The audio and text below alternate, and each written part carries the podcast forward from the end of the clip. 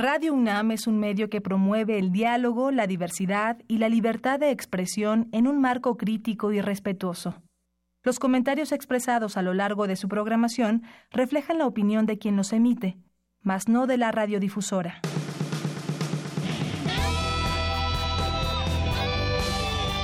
Prisma RU. Relatamos al mundo.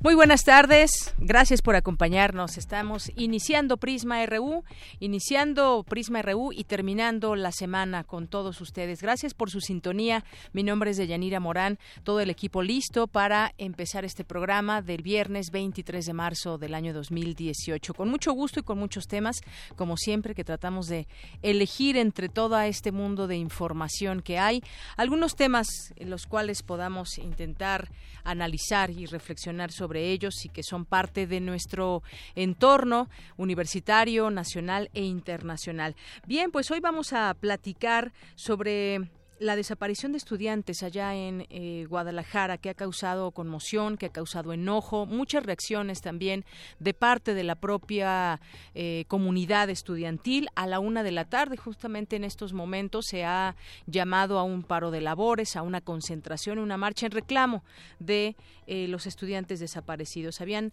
desaparecido tres estudiantes que estudiaban cine y después otros dos de la universidad. Una de ellas, una de las estudiantes, apareció. Vamos a platicar de ese tema, qué es lo que dicen las autoridades también sobre ello y sobre todo pues este clima que sigue en un ambiente crispado en algunas partes de nuestro país y bueno, esto de verdad ha hecho pues que se movilicen también esas eh, conciencias en torno a preguntar o exigir decir qué está pasando en este lugar, queremos respuestas y queremos soluciones al respecto. Tres estudiantes de cine que desaparecieron desde el sábado pasado, el sábado 19 de marzo, allá en el municipio de Tonalá. Mañana se cumplirían ocho días y bueno, pues las familias, por supuesto, están al tanto de toda la información y sobre todo también preocupadas. Otros dos casos de estos estudiantes del Centro Universitario de Ciencias de la Salud, ambos casos no se relacionan y le decía que una de las eh, de las estudiantes, una una de, los dos estudiantes, una de ellas mujer, Susana Carolina, eh, ya apareció, fue reportada como en un buen estado de salud. No se saben más detalles al respecto. Platicaremos del tema y también platicaremos sobre esto que lleva a cabo el presidente de Venezuela, Nicolás Maduro, que reduce tres ceros al Bolívar y esto nos hace pensar en por qué, en el porqué de esta decisión y bueno, pues tiene que ver con la inflación, tiene que ver con qué está pasando en Venezuela con respecto a la economía. Trataremos aquí de analizar este tema. Más adelante mi compañera Tamara En este espacio, eh, también en su sección de cultura, entrevistará al arquitecto Felipe Leal, exdirector de la Facultad de Arquitectura y director de proyectos especiales de la UNAM. También en nuestra segunda hora de Prisma RU seguimos con la información sobre las elecciones. En esta ocasión, pues mucha polémica que causaron los independientes que ahora ya no se sabe, ya no estarán en la boleta, aunque todavía se sigue un proceso de aclaración, de firmas, de eh, fotocopias que entregaron y que finalmente no fueron válidas por parte del INE. También estaremos eh, invitándoles, nos vamos a recibir una llamada en la segunda hora de Prisma RU para invitarles a la sexta gran carrera mujer universitaria que lleva a cabo el Estunam. También vamos a tener más adelante Cinemaedro con el maestro Carlos Narro. Ayer, ayer nos dijo que hoy venía y lo esperaremos el día de hoy. Y hoy es viernes también de Melomanía RU con Dulce Wet, jefa de discoteca de Radio UNAM, que estará aquí presente para, como todos los viernes, invitarnos a los mejores eventos ligados a la música desde la melomanía RU. Vamos a iniciar pues con nuestro resumen informativo. Relatamos al mundo. Relatamos al mundo.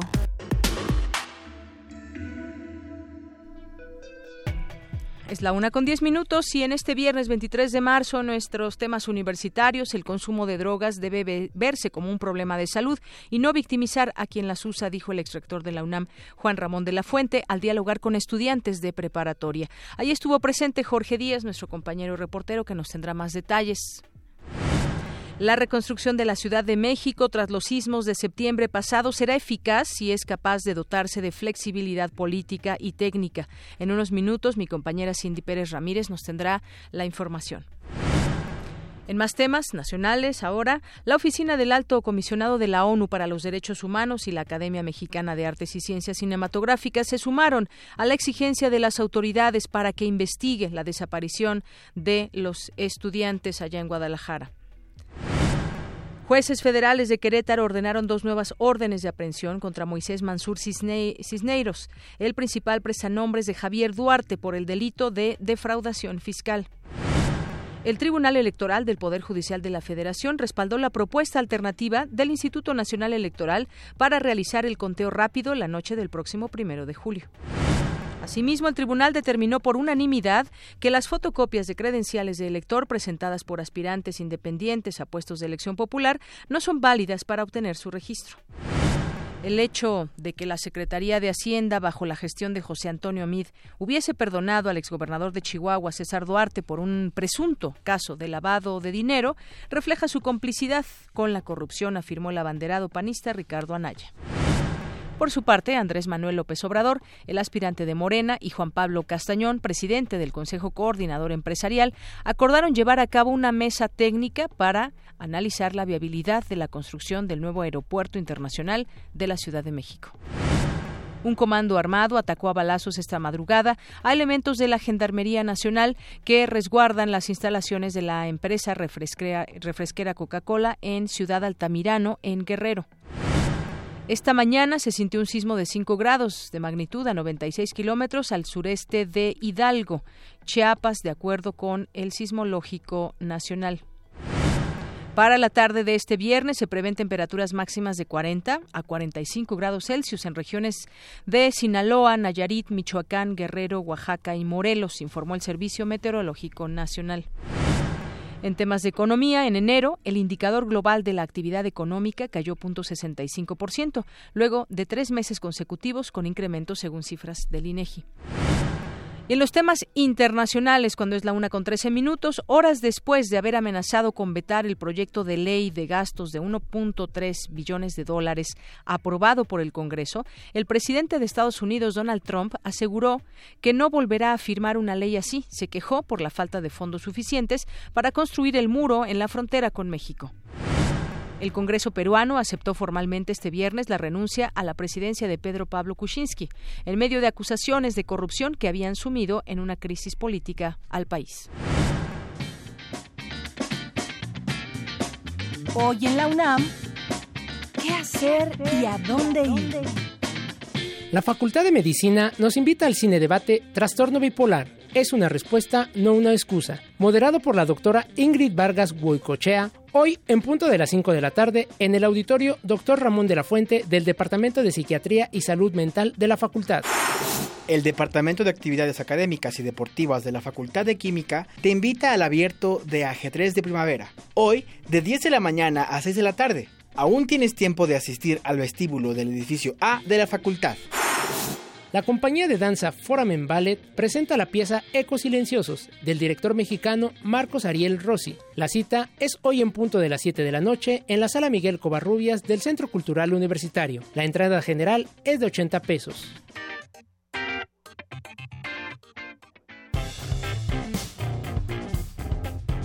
Campus RU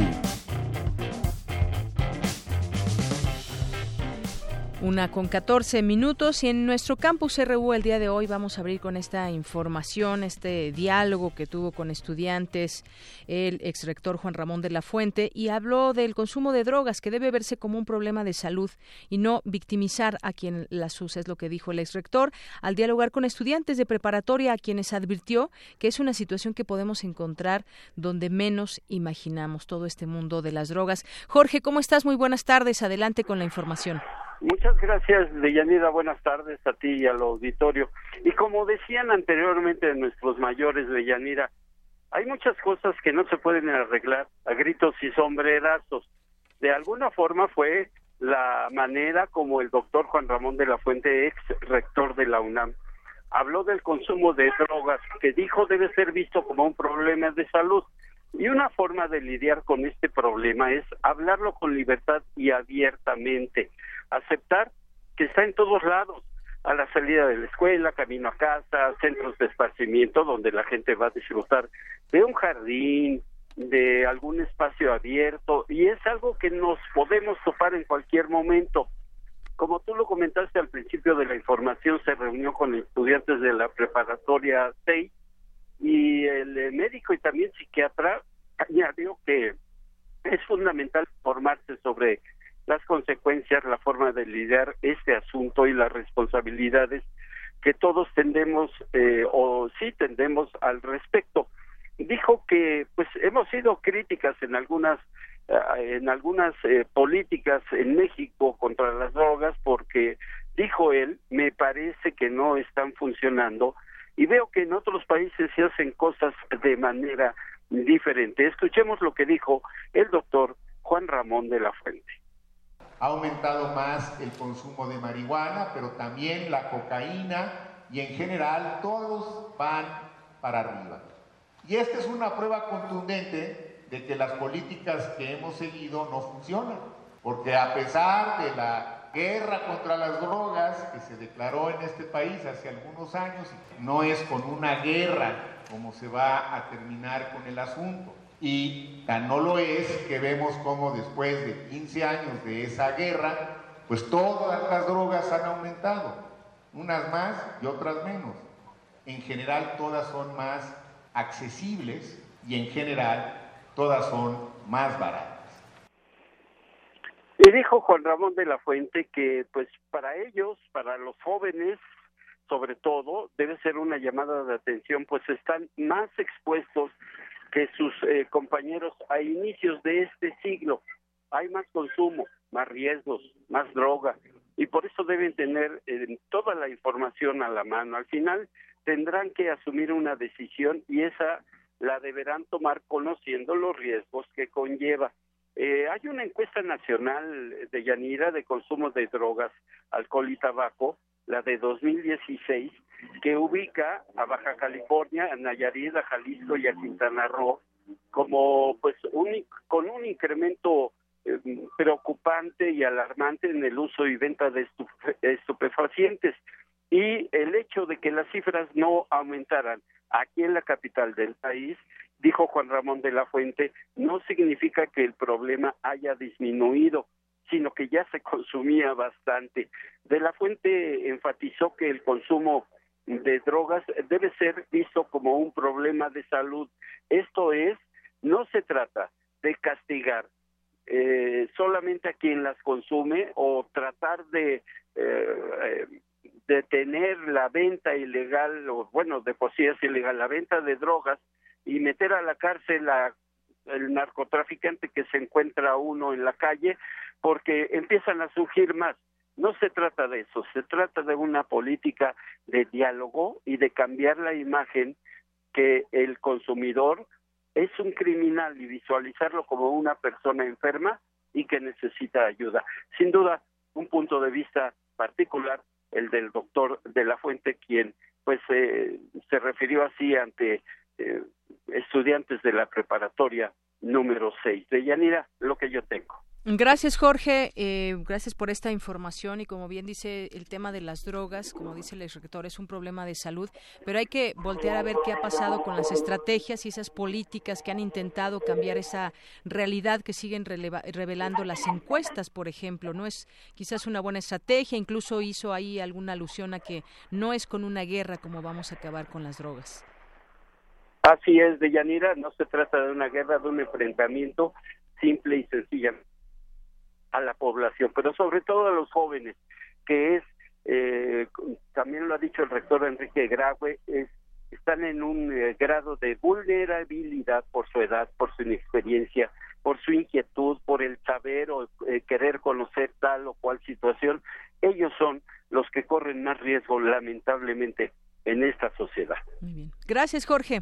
Gracias a ti. Muy buenas tardes a mi compañero Jorge Díaz con esta información y el número de personas han aumentado en algunos estados, nos decía según la última encuesta de 2016, estados como Baja California, Quintana Roo, Nayarit, Jalisco, eh, donde ha aumentado el consumo de drogas. ¿Qué está pasando en estos en estos estados? También sería interesante ah, eh, que las propias autoridades vieran en, de una manera autocrítica qué está sucediendo diferente en sus estados, que se está eh, de alguna manera incrementando el consumo de drogas. Y de ahí quizás se puedan encontrar respuestas y soluciones y ser sobre todo autocríticos. Vamos ahora con mi compañera Cindy Pérez Ramírez. La reconstrucción de la Ciudad de México tras los sismos de septiembre pasado será eficaz si es capaz de dotarse de flexibilidad política y técnica. Adelante, Cindy. Deyanira, muy buenas tardes. Así lo señaló Ricardo Becerra, primer comisionado para la reconstrucción, quien renunció al cargo el mes pasado por inconformidad ante el mal manejo de recursos durante la charla Sismos y Reconstrucciones entre 1985 y 2017 en el marco del ciclo de conferencias Temas actuales de la sociedad mexicana llevada a cabo en la Casa de las Humanidades de la UNAM. El gran debate de la ley de reconstrucción fue una ayuda del Estado diferenciada o una ayuda universal y gratuita para todos. En mi opinión, pues esta no puede ser gratuita, universal, pues por las condiciones fiscales y por, y, por el tamaño del daño. ¿no? Ya no, no estoy hablando ni siquiera de la infraestructura ni de los edificios públicos dañados, etcétera. Estoy hablando de pura vivienda. Sí, el programa de reconstrucción, al menos el programa que la Comisión dejó sembrado eh, en el gobierno de la ciudad, en el gobierno del doctor Mancera, fue que debía ser una especie de módulos para poder ajustarse a cada paso y a cada caso. No tiene ningún sentido en este momento, con tanta publicidad, con tantos instrumentos de, comunicación en la sociedad, intentar minimizar el daño. Constituye una media luna que va desde Tláhuac hasta Lindavista. Hasta hace un mes, por ejemplo, eh, todavía encontrábamos edificios que no se sabían dañados estructuralmente. El también economista dijo que la creación del fideicomiso y fondo público debe estar disponible para atender la necesidad cambiante de la reconstrucción. Lo que se nos presenta es una, en este momento, es una necesidad de reordenamiento de las prioridades y de una idea de reconstrucción diferenciada por zona y por momentos, por etapas. Lo que necesita la ciudad no es tener en este momento 8 mil millones de pesos disponibles ahí en una bolsa, sino disponer de los recursos suficientes para saltar la etapa que el momento de la emergencia está demandando. Quiero decir, en este momento la ciudad debe tener el dinero suficiente para otorgar un dictamen del destino del inmueble a todos los damnificados. Así está en la ley. No importa en este momento la reconstrucción o el reforzamiento de los edificios. En este momento lo que debemos tener es el dinero suficiente para los dictámenes. Trascender eso posibilita pasar a el, siguiente escalón, que es el estudio de suelos, que ya se va generalizando. Y así Cabe resaltar que a seis meses del sismo existen más de 5.000 solicitudes para revisar inmuebles en la plataforma CDMX del gobierno de la ciudad. Hasta aquí mi reporte. Muy buenas tardes. Gracias, Cindy. Pues sí, hay que empezar con lo que se debe es primero tener un dictamen de todos los edificios que fueron dañados y sobre eso arrancar la reconstrucción. No todos los edificios de, a raíz del 19 de septiembre tienen un dictamen a esta fecha que es 23 de marzo. Porque tu opinión es importante, síguenos en nuestras redes sociales, en Facebook como Prisma RU y en Twitter como arroba PrismaRU. Queremos escuchar tu voz. Nuestro teléfono en cabina es 55 36 43 39. Continuamos una de la tarde con 25 minutos. En apenas unos días, cinco estudiantes universitarios desaparecieron. Tres de ellos fueron secuestrados por desconocidos en Tonalá, mientras que otros dos, un hombre y una mujer, no habían sido localizados. Ayer por la noche el gobernador dio a conocer que se localizó a una de estas, a una de las estudiantes y que está sana y salva. Eh, estas desapariciones que al parecer no están relacionadas entre sí, eh, de estos muchachos, tres son de la Universidad de Medios Audiovisuales y los otros dos del Centro Universitario de Ciencias de la Salud. Eh, como le decía, ya el gobernador dio a conocer que por la noche la estudiante fue eh, ubicada, falta conocer los detalles, pero estos casos han despertado la indignación de estudiantes de diferentes universidades del Estado. Ha habido ya protestas, marchas eh, que marcarán también este fin de semana, según se puede leer en estas llamados que están haciendo los distintos eh, grupos estudiantiles y eh, no es solamente una casa de estudios, sino que alumnos, profesores de distintas universidades, padres de familia están organizándose. Hablemos de este tema con Javier Perlasca, el es primer visitador de la Comisión de Derechos Humanos de Jalisco, a quien le doy la bienvenida a este espacio de Prisma RU de Radio UNAM. ¿Qué tal, Javier? Muy buenas tardes. Buenas tardes, ¿cómo están aquí para servirle a sus órdenes? Gracias, Javier. Pues quisiéramos platicar sobre pues las em, las acciones que ha llevado a cabo hasta el momento la Comisión de Derechos Humanos, cuál es el contexto que ustedes encuentran en este tema de los estudiantes secuestrados y ahora uno hasta el momento desaparecido. Pues sí, eh, desde el mismo momento que tuvimos noticia de, de la desaparición, en este caso lo que vulgarmente se conoce levantados ahí en el periférico de Tonalá, abrimos un acta de investigación con donde se emitieron las medidas cautelares para efecto de las búsquedas de emergencia inmediata y, y paralelamente para la atención a, a las víctimas, en este caso familiares que, que este, empezaban pues ya a preocuparse por no saber de, de, de estos muchachos y nosotros abrimos también el correspondiente procedimiento en la parte que nos corresponde. De hecho, le, le comento un dato muy curioso, no sé cómo llamarlo. Estábamos dando a conocer una recomendación general el, ese día y al mismo tiempo en, en, en el área de guardias estaba levantando el acta de investigación eh, de, de, de la desaparición de estos muchachos. La recomendación general es precisamente por personas desaparecidas.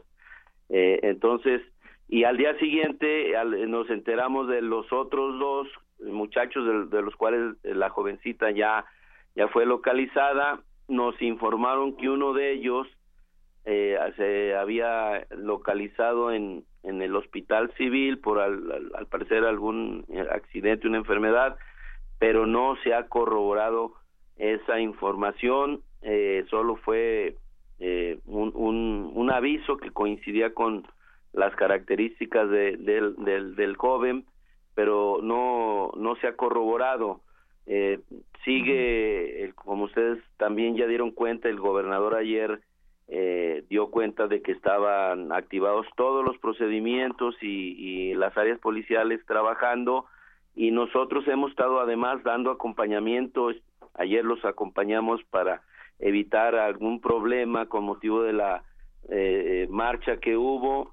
En unos momentos más eh, va a haber también una reunión estudiantil ya interuniversitaria de, de muchos, eh, muchas universidades privadas y públicas de aquí de con sede en Guadalajara y algunas que vendrán de algunos lugares de fuera para apoyar esto y, van a celebrar una especie de asamblea, vamos a llamarle así, con el ánimo de eh, pues apoyar eh, la búsqueda y, pedir a las autoridades eh, pues todo lo que deban de hacer para localizarlos. Hasta este momento pues tenemos personal trabajando en las diversas instancias para darle un seguimiento puntual, sobre todo para que las medidas que emitimos se cumplan y no se cese en, en ningún momento de la búsqueda.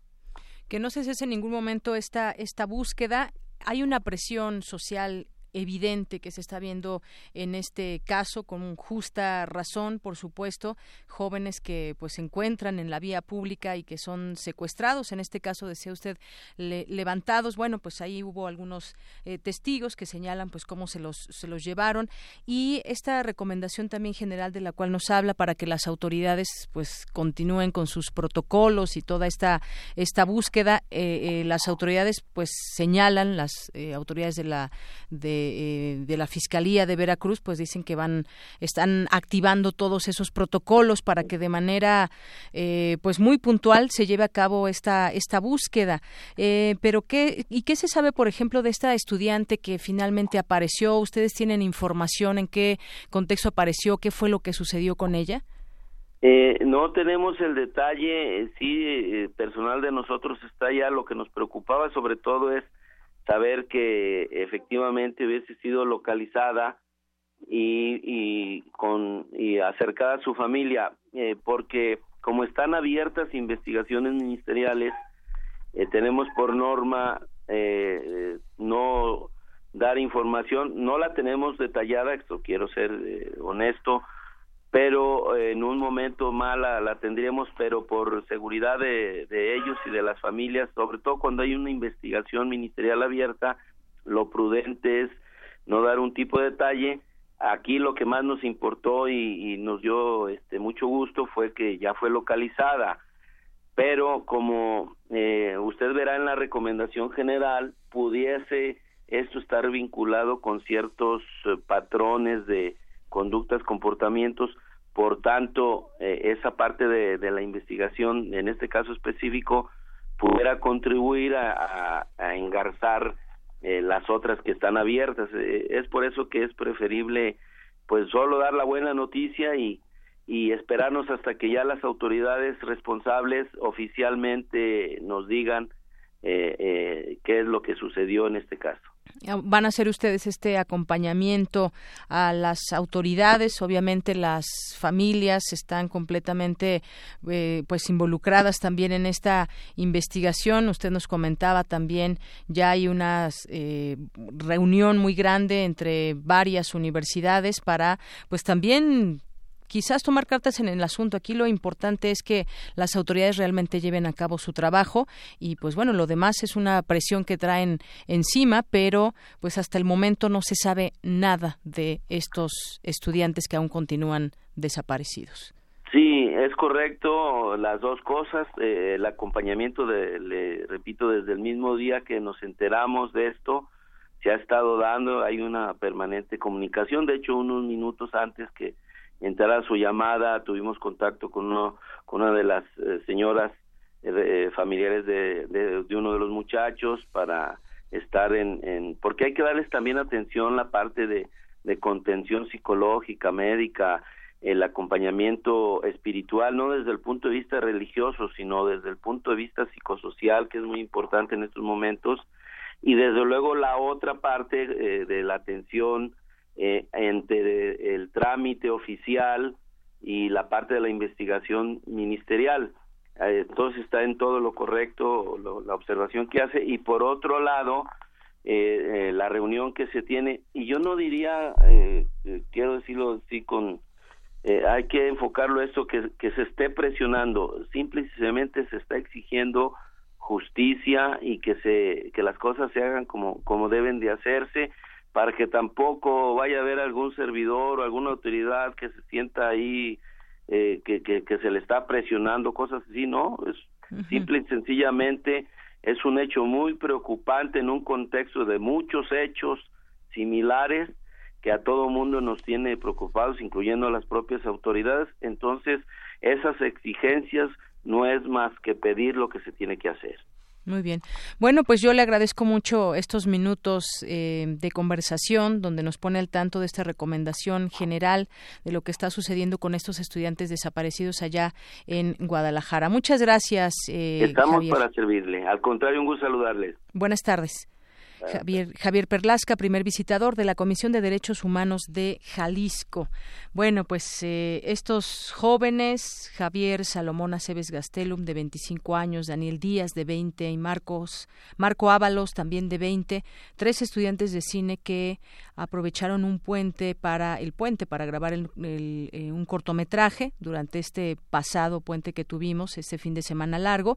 A su regreso fueron rodeados por varios sujetos con armas largas quienes mencionaron que eran de la fiscalía. Desde ese momento ya no se sabe nada de ellos. Ante esta desaparición de los jóvenes, la Federación de Estudiantes Universitarios exige a las autoridades la aparición con vida de tres alumnos de cine de esta universidad.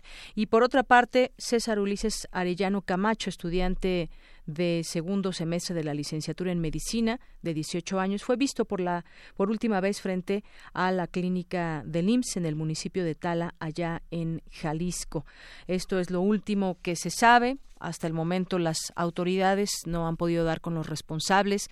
Se habla de pues tratar todas las vías posibles, algunas cámaras en las que se puedan apoyar y esta es la situación que reina allá en Jalisco y con todo ello una presión social tremenda que se ha levantado en esta en, en Jalisco pero evidentemente es un problema que también vienen arrastrando de violencia a otros lugares donde la gente puede así como así desaparecer? Esa es la pregunta. ¿Qué está pasando en México? Y en esta zona, pues estaremos también muy pendientes de lo último que revelen las investigaciones. Queremos escuchar tu voz. Nuestro teléfono en cabina es 55 36 43 39. Tu opinión es muy importante. Escríbenos al correo electrónico prisma.radiounam@gmail.com.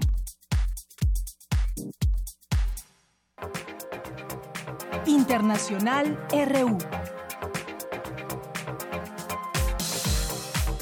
China no desea una guerra comercial con Estados Unidos, pero de ninguna manera le teme, aseguró la nación en un comunicado. El embajador de China en Estados Unidos, Xu Tianqi, dijo que las medidas adoptadas por el país también afectarán la economía estadounidense. El resultado final es que va a afectar a todos. Seguramente afectará la vida cotidiana de la clase media de estadounidenses. Afectará el balance general de las empresas de este país. Afectará los índices bursátiles. Socavará la confianza de las personas en las perspectivas económicas a largo plazo. No creo que alguien pueda beneficiarse de eso.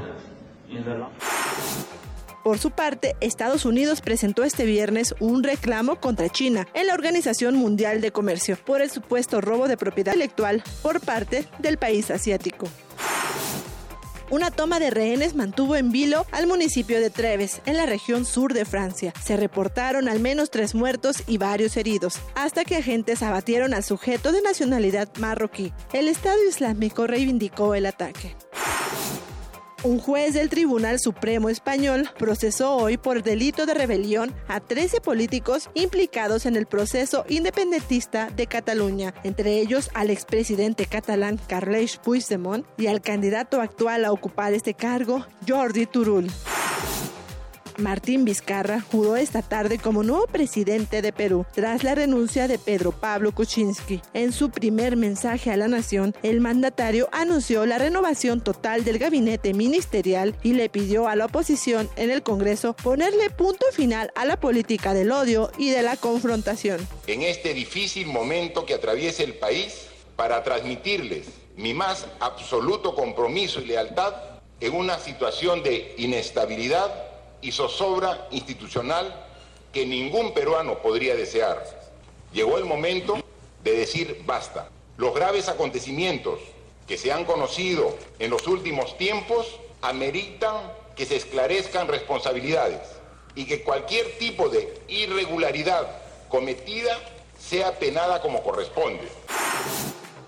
En Venezuela, el presidente Nicolás Maduro decidió quitarle tres ceros al Bolívar y sacar el actual cono monetario y poner en circulación uno nuevo, cuando queda menos de un mes para las elecciones en las que buscará la reelección. Una reconversión monetaria que va a iniciarse desde el propio lunes 4 de junio. Así que las autoridades bancarias del país, las autoridades monetarias, Banco Central de Venezuela, para que un nuevo billete, un nuevo cono monetario entre en circulación. Y además, para la facilitación de todas las operaciones comerciales, de la actividad diaria de nuestro pueblo, de las actividades contables. Vamos a eliminar tres ceros de la moneda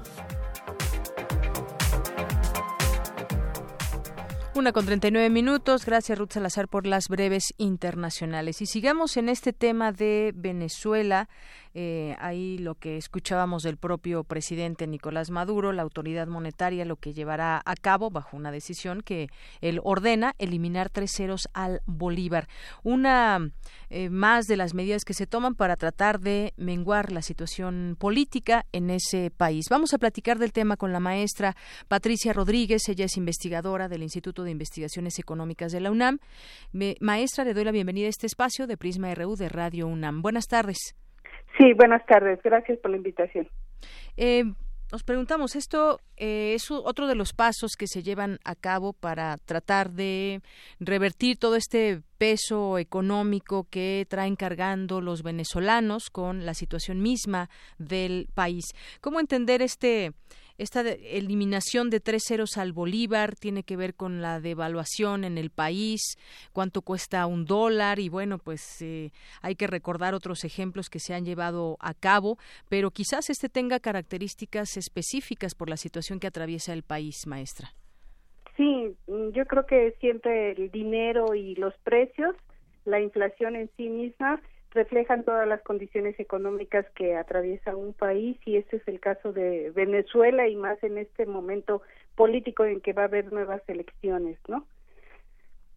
El, de hecho, esta, esta idea que se ha hecho en muchos eh, países, se ha llevado a cabo esto de quitar ceros a los billetes o a las eh, monedas para cuestiones contables, pues debe observarse siempre como una parte de un nuevo programa económico para controlar la inflación, en donde eh, lo de menos es quitarle los tres ceros. Ayuda muchísimo administrativamente para las estadísticas, para los cálculos, para entender realmente cuánto cuesta un, producto, porque a veces cuesta tanto, como en el caso de Venezuela, eh, nada más quiero decir que un refresco allá cuesta 100 mil bolívares, por ejemplo. Entonces, estos precios tan altos en moneda, pues tiene muchas dificultades. Quitarle tres ceros, digamos, ayuda muchísimo a, a normalizar las eh, cuestiones comerciales. Pero no es la solución, tiene que ir acompañada por muchas cosas atrás, como cómo controlar la inflación, porque si no, nuevamente va a aumentar tanto los precios que tener estos billetes va a tener el mismo problema que, que trata de solucionar, ¿no? Así es, es decir, se va a reducir el papel moneda, ya se utilizarán menos billetes porque, bueno, la devaluación, eh, según puede constar, está a un máximo, digamos. Esto va a ayudar en temas de, conteo también, pero la realidad ahí, ahí sigue también. ¿Qué, ¿Qué, seguirá en esta, digamos, escalada de acciones que ha llevado a cabo Maduro? Como sabemos, a un mes de las elecciones se hace esta, este señalamiento, esta decisión para que empiece a funcionar el próximo 4 de junio. Hay un periodo también en el que la gente empezará a ver y a sentir este, este cambio. Finalmente es una de las, digamos, acciones que se llevan a cabo como de manera quizás urgente, pero ¿qué seguirá en toda esta escalada de acciones para tratar de menguar este tema económico, maestra? Bueno, lo que pasa es que hay que ver que este problema de la inflación tiene reflejos en la productividad, en la, en la cantidad de bienes y servicios que se pueden demandar y también en la cantidad de dinero que hay para hacer las transacciones. Eh, en Venezuela hay un problema muy fuerte de que no hay suficiente dinero en efectivo. El dinero en efectivo que debe estar en una economía, digamos en términos teóricos, es la suma de todos los precios de los bienes y servicios si no hay la suficiente cantidad de dinero en efectivo para realizar estas transacciones, aumentan los precios, es un elemento más. Y en Venezuela no se ha logrado eh, que se tenga el suficiente efectivo, hay escasez de efectivo, también porque los precios suben y pues el, el dinero es menor. Esto ha llevado años para Venezuela. Desde 2008 se hizo también lo mismo, se quitaron tres ceros y no se ha podido solucionar. Así que pensando que el 4 de junio se va a poder hacer todo el cambio de, de billetes y monedas con tres ceros menos, también eh, todo el mundo lo considera que no no es posible, no no se puede realizar en tan poco tiempo. aparte de que pues hacer billetes y monedas nuevas no es barato, es también es bastante caro y para una economía de, como la de Venezuela pues implica un gasto muy importante. Entonces, eh, no se ve realmente como que esto sea o esté dentro de un programa para solucionar los problemas inflacionarios o de productividad o de tipo de cambio eh, de Venezuela, sino más bien se ve como un problema pues electoral, ¿no? Que trata de, de solucionar este asunto de de que va a haber elecciones en mayo. Claro, electoral y evidentemente eh, político, más o menos para que nos demos cuenta, pues el billete de máxima denominación en este nuevo cono, que son 500 bolívares, solo equivale a menos de un dólar, de acuerdo con el cambio oficial, es decir, 43.980 bolívares por dólar estadounidense. Eso nos da un ejemplo muy claro de cómo está devaluada la moneda, aunque lo que dice Nicolás Maduro, maestra, es que esto es una, hacer frente a una guerra económica de persecución financiera, así lo llama él, que sufre su gobierno y dice que es dirigida desde Colombia por el presidente Juan Manuel Santos con ayuda del diputado opositor venezolano Julio Borges, es decir, que es una respuesta ante el panorama de persecución financiera. ¿Qué opina de este punto? Bueno, sí existe, sí existe un entorno internacional eh, adverso para eh, Venezuela y también cayeron todo el precio del petróleo y más o menos todos los dólares que tenía Venezuela eran como el 90% por venta del petróleo. Entonces sí hay un entorno difícil pero lo que es cierto es que las políticas económicas internas de Venezuela no han sido, digamos, muy consecuentes, sino que ha llevado, como este, como yo siento como esta propia política de quitarle tres ceros, ha llevado a políticas eh, mm, de tipo de cambio o económicas como el control de precios o de eh, bajar las importaciones, etcétera, como que no ha seguido un plan general o de mediano de largo plazo, sino que han sido como respuestas ante crisis políticas o electorales o por circunstancias de la oposición.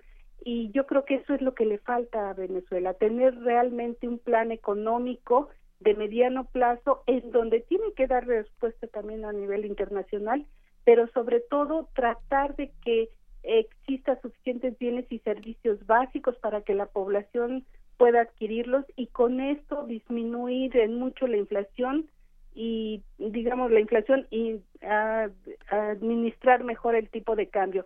Nada más hay un dato, por ejemplo, que las importaciones que hacía el sector privado más o menos eran como de 12 mil millones de dólares hace un tiempo y ahorita estamos en menos de 8 mil millones, o sea, no hay importaciones suficientes como para eh, dar respuesta de una oferta a las necesidades de básicas de, de la economía, ¿no? Así es, justamente ese es el panorama que enmarca eh, las próximas elecciones allá en Venezuela. Es un escenario que hemos visto que viene desarrollándose desde hace varios meses o años, incluso podríamos hablar, y que justamente ah, podríamos hablar de eso que usted decía también, de cómo pues están las importaciones, cómo está todo lo demás en la, en la economía, qué está pasando que no funciona de la mejor manera y entonces hay que hacer este tipo de situaciones, de acciones que desde la perspectiva de la presidencia pues están dando estas estas opciones. Es decir, está pasando mucho en lo económico allá en Venezuela. No solamente tiene que ver con quitar tres ceros, sino que parece ser que se vuelve cada vez más difícil la situación económica en todos los sectores. Así es, está muy complicado y mientras no se tenga un plan general, eh, se aumentan muchas veces los salarios y no son suficientes para cómo aumentan los precios. Y mientras eso pase no no se puede solucionar el problema de fondo no que es ahorita en este momento creo la inflación se piensa en una inflación del trece mil por ciento en 2018 y cuando nosotros hicimos esto de quitar los ceros eh, nuestra inflación máxima fue de 189, por ejemplo. Entonces no hay comparaciones igual en Perú y se llevó durante un periodo mucho más largo el cambio de quitar los tres ceros, mucho más planificado para que la población lo entendiera y hubiera como una eh, digamos, una buena administración y una, una buena forma de cambiar los precios y las, todas las condiciones contables para adecuar nuevamente eh, con tres ceros menos toda la contabilidad, ¿no? Así es. Bueno, pues ahí está la situación de Venezuela, que más, bueno, como sabemos, un país rico en petróleo, materias primas, pero que algo sucede también luego en los temas políticos que se lleva a otros lugares el destino económico. Muchas gracias, maestra, por esta conversación. No, gracias a ustedes. Muy buenas tardes. Hasta luego. Hasta luego. Maestra Patricia Rodríguez, investigadora del Instituto de Investigaciones Económicas de la UNAM. Porque tu opinión es importante, síguenos en nuestras redes sociales, en Facebook como Prisma RU y en Twitter como arroba PrismaRU.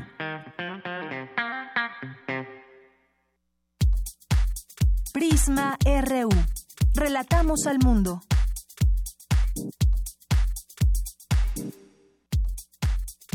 Tu opinión es muy importante. Escríbenos al correo electrónico prisma.radiounam@gmail.com.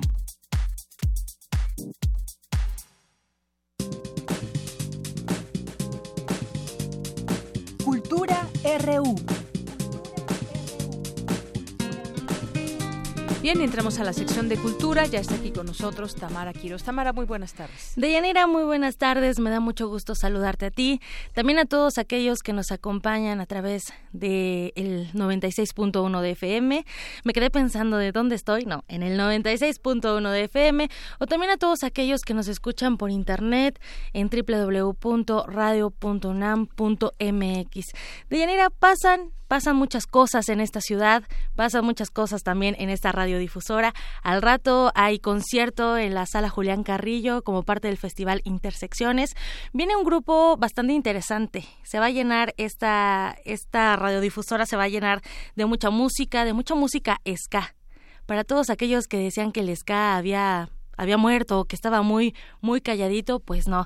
Se va a presentar una banda cuyo nombre es Our Controller Me muy interesante de No los conozco, no sería bueno escucharlos. Es una banda que está conformada por eh, los integrantes eh, son no, no, no egresados, no, no son egresados, pero sí tienen una gran carrera musical en otros grupos como los de abajo también.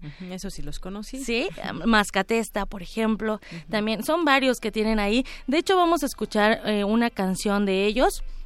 Ahorita producción ya, ya nos está poniendo una canción para que vayamos calentando motores. Y si no vienen, los podemos escuchar, ¿no? Exactamente. por radio. Así es, Deyanira. Si no vienen a la sala Julián Carrillo, que bueno, la entrada es libre. Me parece que hay, habían estado entregando boletos, pero eh, bueno, seguramente esto se va a llenar, así que tomen sus precauciones. Si no pueden venir aquí a la sala Julián Carrillo, que estamos en Adolfo Prieto, número 133, en la colonia del Valle, pueden escucharlo a, través de esta frecuencia. A las 9 de la noche inicia la transmisión. Así que estén listos, estén preparados. Vamos a escuchar un poco de esta canción que se titula Mi corazón encantado. valor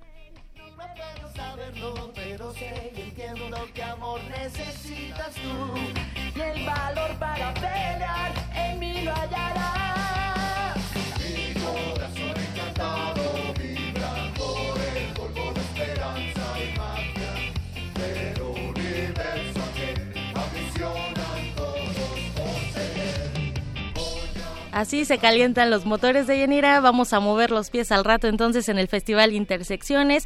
Y bueno, en otra información, desde que inició el mes también hemos hablado de algunas de las actividades que se llevan a cabo en el marco de la edición número 34 del Festival del Centro Histórico de la Ciudad de México, una de las celebraciones culturales que tiene ofrece un gran amplio, un amplio abanico de eventos, conciertos, exposiciones, también talleres, hasta gastronomía y bueno, también conferencias el festival está ya en la recta final y queremos invitarlos a una conferencia a cargo del arquitecto por la UNAM, Felipe Leal, quien también fue director de la Facultad de Arquitectura por dos periodos, director de proyectos especiales de la máxima Casa de Estudios, secretario de Desarrollo Urbano y Vivienda de la Ciudad de México.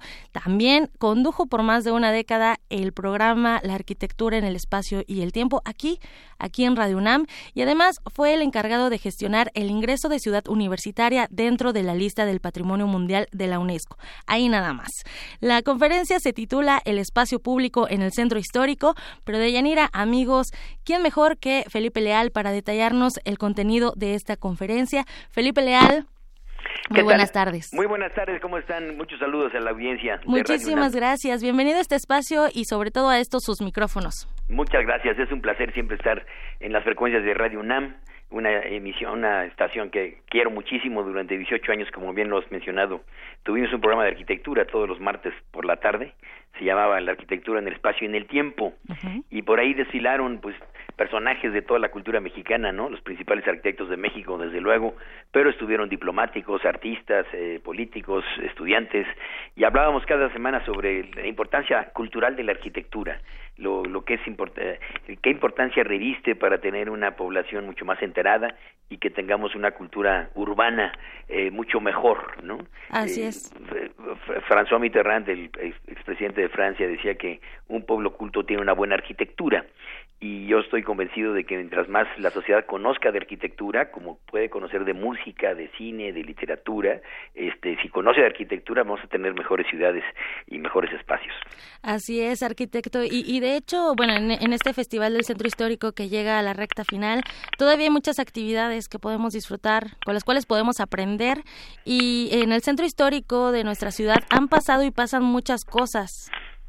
Pues sí, ese es el centro neurálgico del país, digamos, el centro no es únicamente el centro físico, sino ha sido el centro históricamente y no por la estructura colonial del, del, de lo que hoy conocemos más bien del primer cuadro, sino todos los antecedentes desde la antigua México Tenochtitlan y lo que ha sido el centro de las actividades culturales, económicas, políticas de toda una nación. Claro. Y en él pues se encuentran espacios públicos eh, emblemáticos, que son espacios públicos que nos identifican a todos los mexicanos, no únicamente a quienes eh, vivimos y nacimos en la Ciudad de México, sino a cualquier habitante del país, cuando llega a la Alameda Central o llega al Zócalo, este siente que el Zócalo es, es su Zócalo, no puede venir de Mérida, de Villahermosa, de Sonora, de cualquier lugar del interior del país y llega y se identifica con estos espacios como elementos de identidad, como elementos de identidad nacional, como lo puedes hacer con el himno nacional, con la bandera, este con el escudo, todos esos elementos te van dando una identidad, a, a qué comunidad, a qué cultura perteneces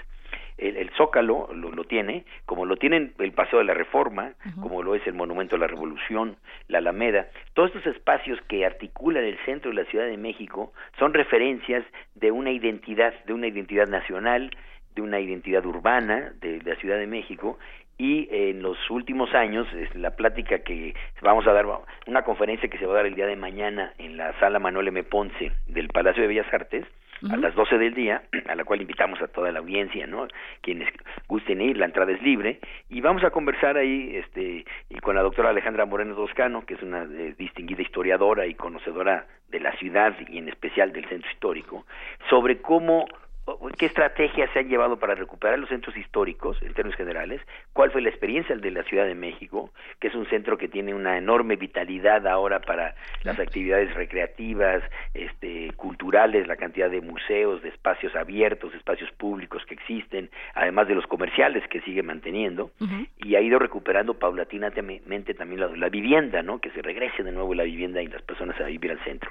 Entonces, vamos a hablar de todo esto y, la, y de específico de algunos espacios públicos que en los últimos años fueron recuperados para beneficio de la ciudadanía espacios donde antes los automóviles y las vialidades o eh, grandes extensiones abiertas estaban más bien ocupadas como estacionamientos, han sido recuperándose paulatinamente para los habitantes, para los peatones.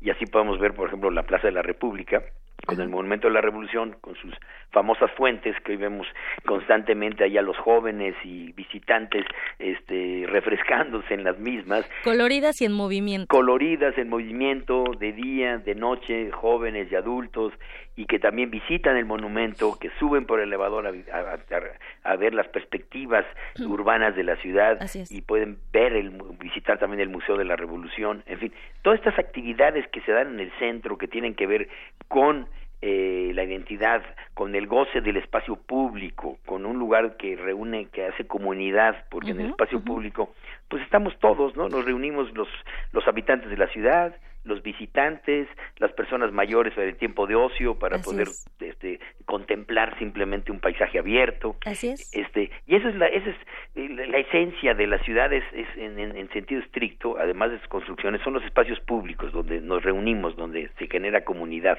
Un, un, lugar muy especial, y lo menciona muy bien el arquitecto Felipe Leal, un lugar muy especial donde nos reunimos, donde construimos historias, donde han pasado los años, donde ha tenido modificaciones, donde también podemos ver grandes y majestuosos edificios que todavía siguen conservando esa historia que nos identifica, como bien lo menciona. Entonces, queda la invitación hecha eh, en el marco de este Festival del Centro Histórico a la conferencia El Espacio Público en el Centro Histórico con usted, Felipe Leal, y también con la doctora Alejandra Moreno Toscano. Mañana, sábado 24 de marzo, al mediodía, en la sala Manuel M. Ponce del Palacio de Bellas Artes, que además es una, una sala bella horas esperamos, vamos a, ver imágenes, sobre todo esto que les he narrado está acompañado de imágenes de cómo se encontraban históricas, cómo era antes, cómo se encontraba el, el, Monumento a la Revolución y la Plaza de la República, así como la Alameda, antes de lo que hoy conocemos, porque pronto la memoria es muy corta, ¿no? Entonces hay mucha gente que cree que el Monumento a la Revolución siempre estuvo como está ahora desde hace siete años. No. Y no, pasó muchas décadas de abandono. Así es. Y, y todas estas políticas urbanas para poder revitalizar los espacios públicos es muy importante compartirlos con la, con la sociedad. Excelente, nos nada va a encantar, este, que nos acompañen mañana por ahí. Y nada más que tomen precauciones porque el cupo sí es limitado, pero entonces que vayan porque el acceso es libre. Arquitecto Felipe Leal, muchísimas gracias por acompañarnos en esta tarde, en este espacio. Ya queda la invitación hecha. Muy buena tarde. Pues muchas gracias a ti, Tamara, y, este, y saludos a, Deyanira y a toda la Aquí está presente. Hola, arquitecto. Ah, qué gusto saludarte. ¿eh? Un abrazo. Un abrazo, muchos saludos y muchos saludos a la audiencia, a esa fiel audiencia universitaria y ciudadana. Gracias, gracias arquitecto Felipe Leal.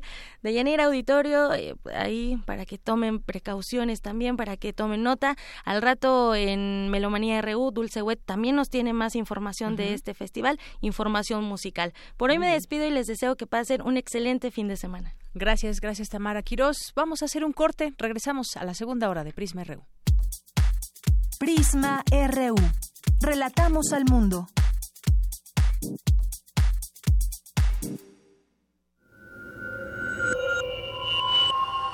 Escuchas 96.1 de FM. Transmitiendo desde Adolfo Prieto 133 Colonia del Valle en la Ciudad de México. Radio UNAM. Experiencia sonora.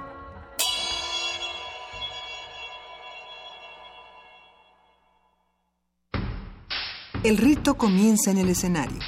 Los sonidos emergen, deambulan por el recinto, se cuelan en los oídos y estremecen los sentidos. Festival Intersección. los encuentros sonoros de Radio UNAM. Todos los viernes a las 21 horas en vivo desde la sala Julián Carrillo. Escúchalos a través del 96.1 de FM, www.radiounam.unam.mx o ven a Adolfo Prieto 133 Colonia del Valle, cerca del Metrobús Amores. La entrada es libre. México se define entre ir hacia atrás o ir hacia adelante, entre movernos por el enojo que destruye o ser motivados por la experiencia que construye. Ir hacia atrás es cancelar la educación de calidad. Ir hacia adelante es hacer del conocimiento nuestra fuerza. Ir hacia atrás es perdonar a los criminales. Ir hacia adelante es aplicar la ley a los delincuentes. Ser potencia es más que un deseo. Es trabajar para que cada familia cumpla sus sueños. El camino es hacia adelante. Lo mejor está por venir. PRI. Meses de gobierno... Es momento que los políticos guarden silencio. Y hablen los ciudadanos. Estoy cansada de sentirme amenazada por el simple hecho de ser mujer. Con este taxi me gano la vida con dignidad, pero soy ingeniero en sistemas. Estoy cansada de ganar menos que un hombre. Quiero respeto. Quiero oportunidades. Lo que más quiero es igualdad. Con Nueva Alianza es de ciudadano a ciudadano. La creencia dicta que cualquier conjuro o maldición ejecutado después del atardecer aumenta su fuerza conforme se acerca a la medianoche. para aumentar su sonido. Carpe Noctem. Sintonízalo ahora los viernes a las 0 horas por el 96.1 de FM. La noche es la mitad de la vida y es la mejor mitad. Radio 1.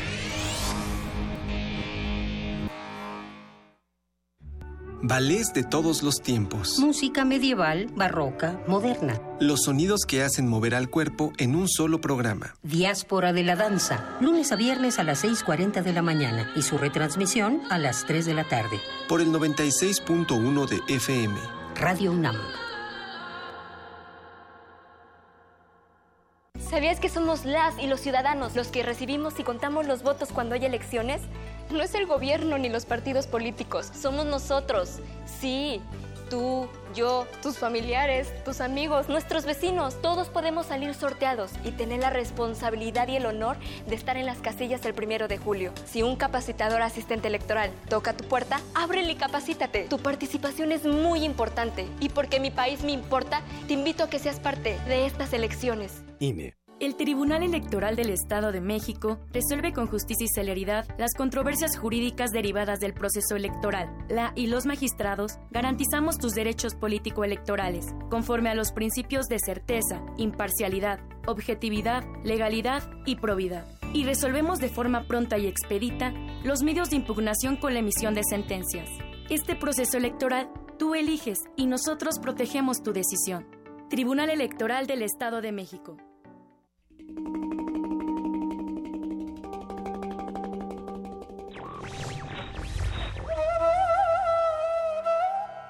La historia de la libertad es la lucha por limitar el poder del gobierno. Woodrow Wilson.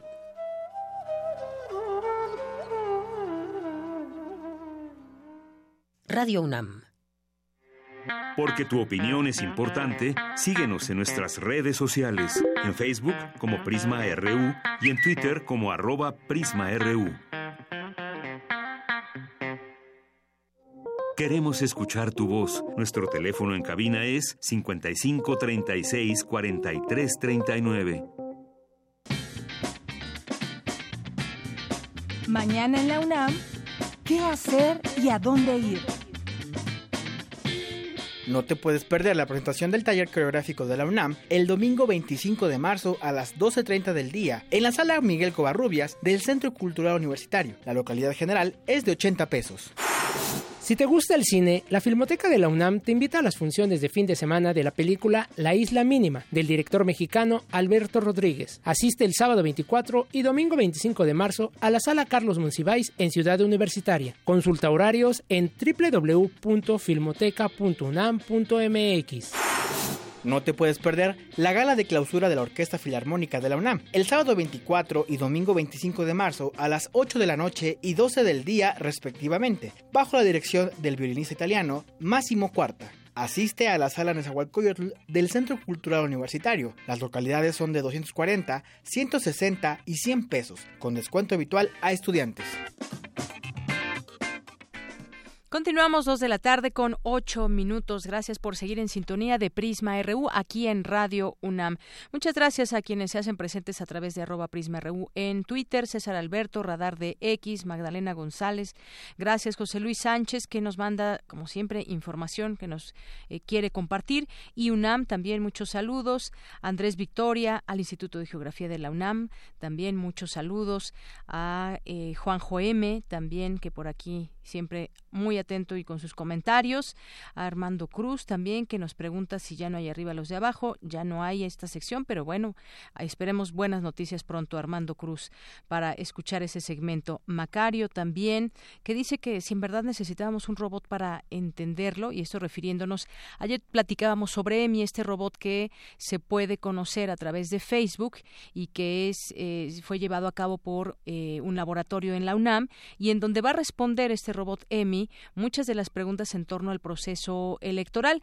Más que otra cosa, eh, Macario, pues eh, es un, un robot que nos va a ayudar no tanto a comprender el proceso electoral, sino informarnos de todo lo que está sucediendo y quiénes son los actores y cuáles son esos perfiles, cuáles son sus propuestas. Poco a poco se va a ir llenando de información que seguramente será, será útil. Ya eh, verá si lo utiliza, que será muy útil. Aquí iremos viendo también eh, cómo va cambiando toda esta información, cuáles son los intereses de la propia sociedad que pregunta o que quiere saber más sobre este proceso. También Edgar Chávez García, muchas gracias por tus comentarios. Eh, también hace un comentario sobre Dice, desde ya veo y oigo a libertarios de alt-right diciendo que los tres ceros es engaño, fantasía y populismo cuando se olvidan que en 1993 también Salinas hizo exactamente lo mismo. El Sarco y Quetecuani también muchos saludos. Como siempre, gracias a todas las personas que se suman a esta red social y en Prisma RU en Facebook y en eh, vía telefónica 5536 4339. Vamos a continuar con ese tema de las elecciones, ahora sobre los independientes que han sido nota en los últimos días y que han estado algunos de ellos muy molestos porque ya no aparecerán en la boleta, al menos hasta el momento así es. El Bronco y Ríos Peter de regreso a casa por hacer trampa y en esta información que le presentamos de Prisma RU pues ahí se explica qué fue lo que sucedió con Jaime Rodríguez alias el Bronco y Armando Ríos Peter alias el Jaguar. Adelante.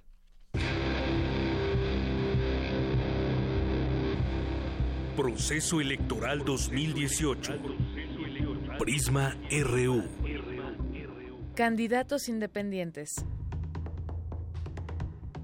De los tres candidatos independientes a la presidencia de la República que lograron reunir las firmas necesarias para obtener el registro, solo Margarita Zavala cumplió con el umbral de apoyos. El Instituto Nacional Electoral, INE, anunció que del total de las firmas presentadas por Margarita Zavala, solo el 55% resultaron válidas, es decir, 870.168 apoyos en 21 entidades. Quedarán fuera de la boleta por no alcanzar apoyos válidos necesarios, Armando Ríos Peter con solo 242.642 apoyos en tres entidades y Jaime Rodríguez Calderón con 835.511 firmas. Entre las irregularidades que se encontraron destacan las simulaciones, plantillas con otros formatos, fotocopias, documentos no válidos o duplicación de firmas para dos candidatos, entre otros. El INE les dio a los aspirantes cinco días para demostrar la autenticidad de las firmas. Posteriormente, Posteriormente, el Consejo General aprobará el dictamen sobre los apoyos, acto que podrá ser impugnado por los aspirantes. Ríos Peter declinó su derecho a revisar las firmas irregulares, pues dijo que no se presentará a la simulación. Trascendió que alista su regreso al Senado. Por su parte, Rodríguez Calderón recuperó 14.426 firmas que inicialmente fueron rechazadas por el INE. Está a solo 16.656 apoyos para alcanzar el umbral mínimo necesario para aparecer en la boleta. El gobernador con licencia de Nuevo León anunció que solicitará al Tribunal Electoral del Poder Judicial de la Federación más tiempo para revisar el resto de las firmas que el INE señala como falsas. En tanto, el INE anunció que llevará ante la Fiscalía Especializada para la Atención de Delitos Electorales el caso de simulación de firmas, así como entrega de fotocopias presentadas por los aspirantes independientes para obtener su registro, pero se descarta que el castigo a este delito electoral sea la prisión. No obstante, son varias y diversas las voces, como la del también aspirante independiente Pedro Ferriz de Con o el académico Jorge Castañeda, quienes exigen un castigo a quien resulte responsable por la falsificación de las rúbricas. Proceso Electoral 2018. Prisma RU. Relatamos al mundo. Relatamos al mundo. Porque tu opinión es importante, síguenos en nuestras redes sociales, en Facebook como Prisma RU y en Twitter como arroba PrismaRU. Dos de la tarde con trece minutos. Damos la bienvenida a este espacio al profesor Miguel Fuentes Cruz, secretario de Deportes del Estunam. ¿Qué tal, profesor? Buenas tardes, bienvenido a este espacio. Muchas gracias por su atención y bienvenido también a ustedes estoy a sus órdenes. Pues eh, solamente queremos que nos invite a esta sexta gran carrera mujer universitaria que organiza el Sindicato de Trabajadores de la UNAM. Sí, exactamente. estamos celebrando la sexta carrera de la mujer universitaria para el domingo 25 este de marzo. domingo. Sí, este domingo y, y el disparo es 8.30 horas. 8.30 de la mañana. ¿Esto dónde se llevará a cabo, profesor? Esto se va a llevar, mire, eh, aquí en los, en los circuitos, en los grandes circuitos de aquí de, de, de, nuestra Universidad Nacional Autónoma de México, sí, con toda la seguridad y con toda la prevención para que todos nuestros compañeros, todas las, este, las compañeras que se han este, inscrito, tengan un, un, un, día este, feliz para estar haciendo este, este, esta carrera que es mucha convivencia y este tipo recreacional. Y festejando obviamente pues el día el día de la mujer también muy bien, y son cinco kilómetros los que se van a recorrer en esta carrera y las inscripciones todavía están abiertas, todavía están a tiempo de que quienes nos escuchen de la comunidad universitaria se puedan inscribir.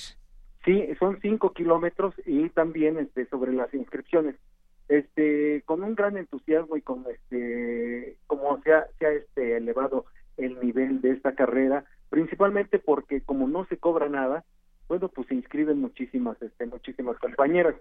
Sí, estamos este nosotros ya nosotros casi este a punto de cerrar este las las inscripciones y hoy hoy de las personas que no se lleguen este a inscribir podemos nosotros hacer el esfuerzo a partir de las 5 de la tarde.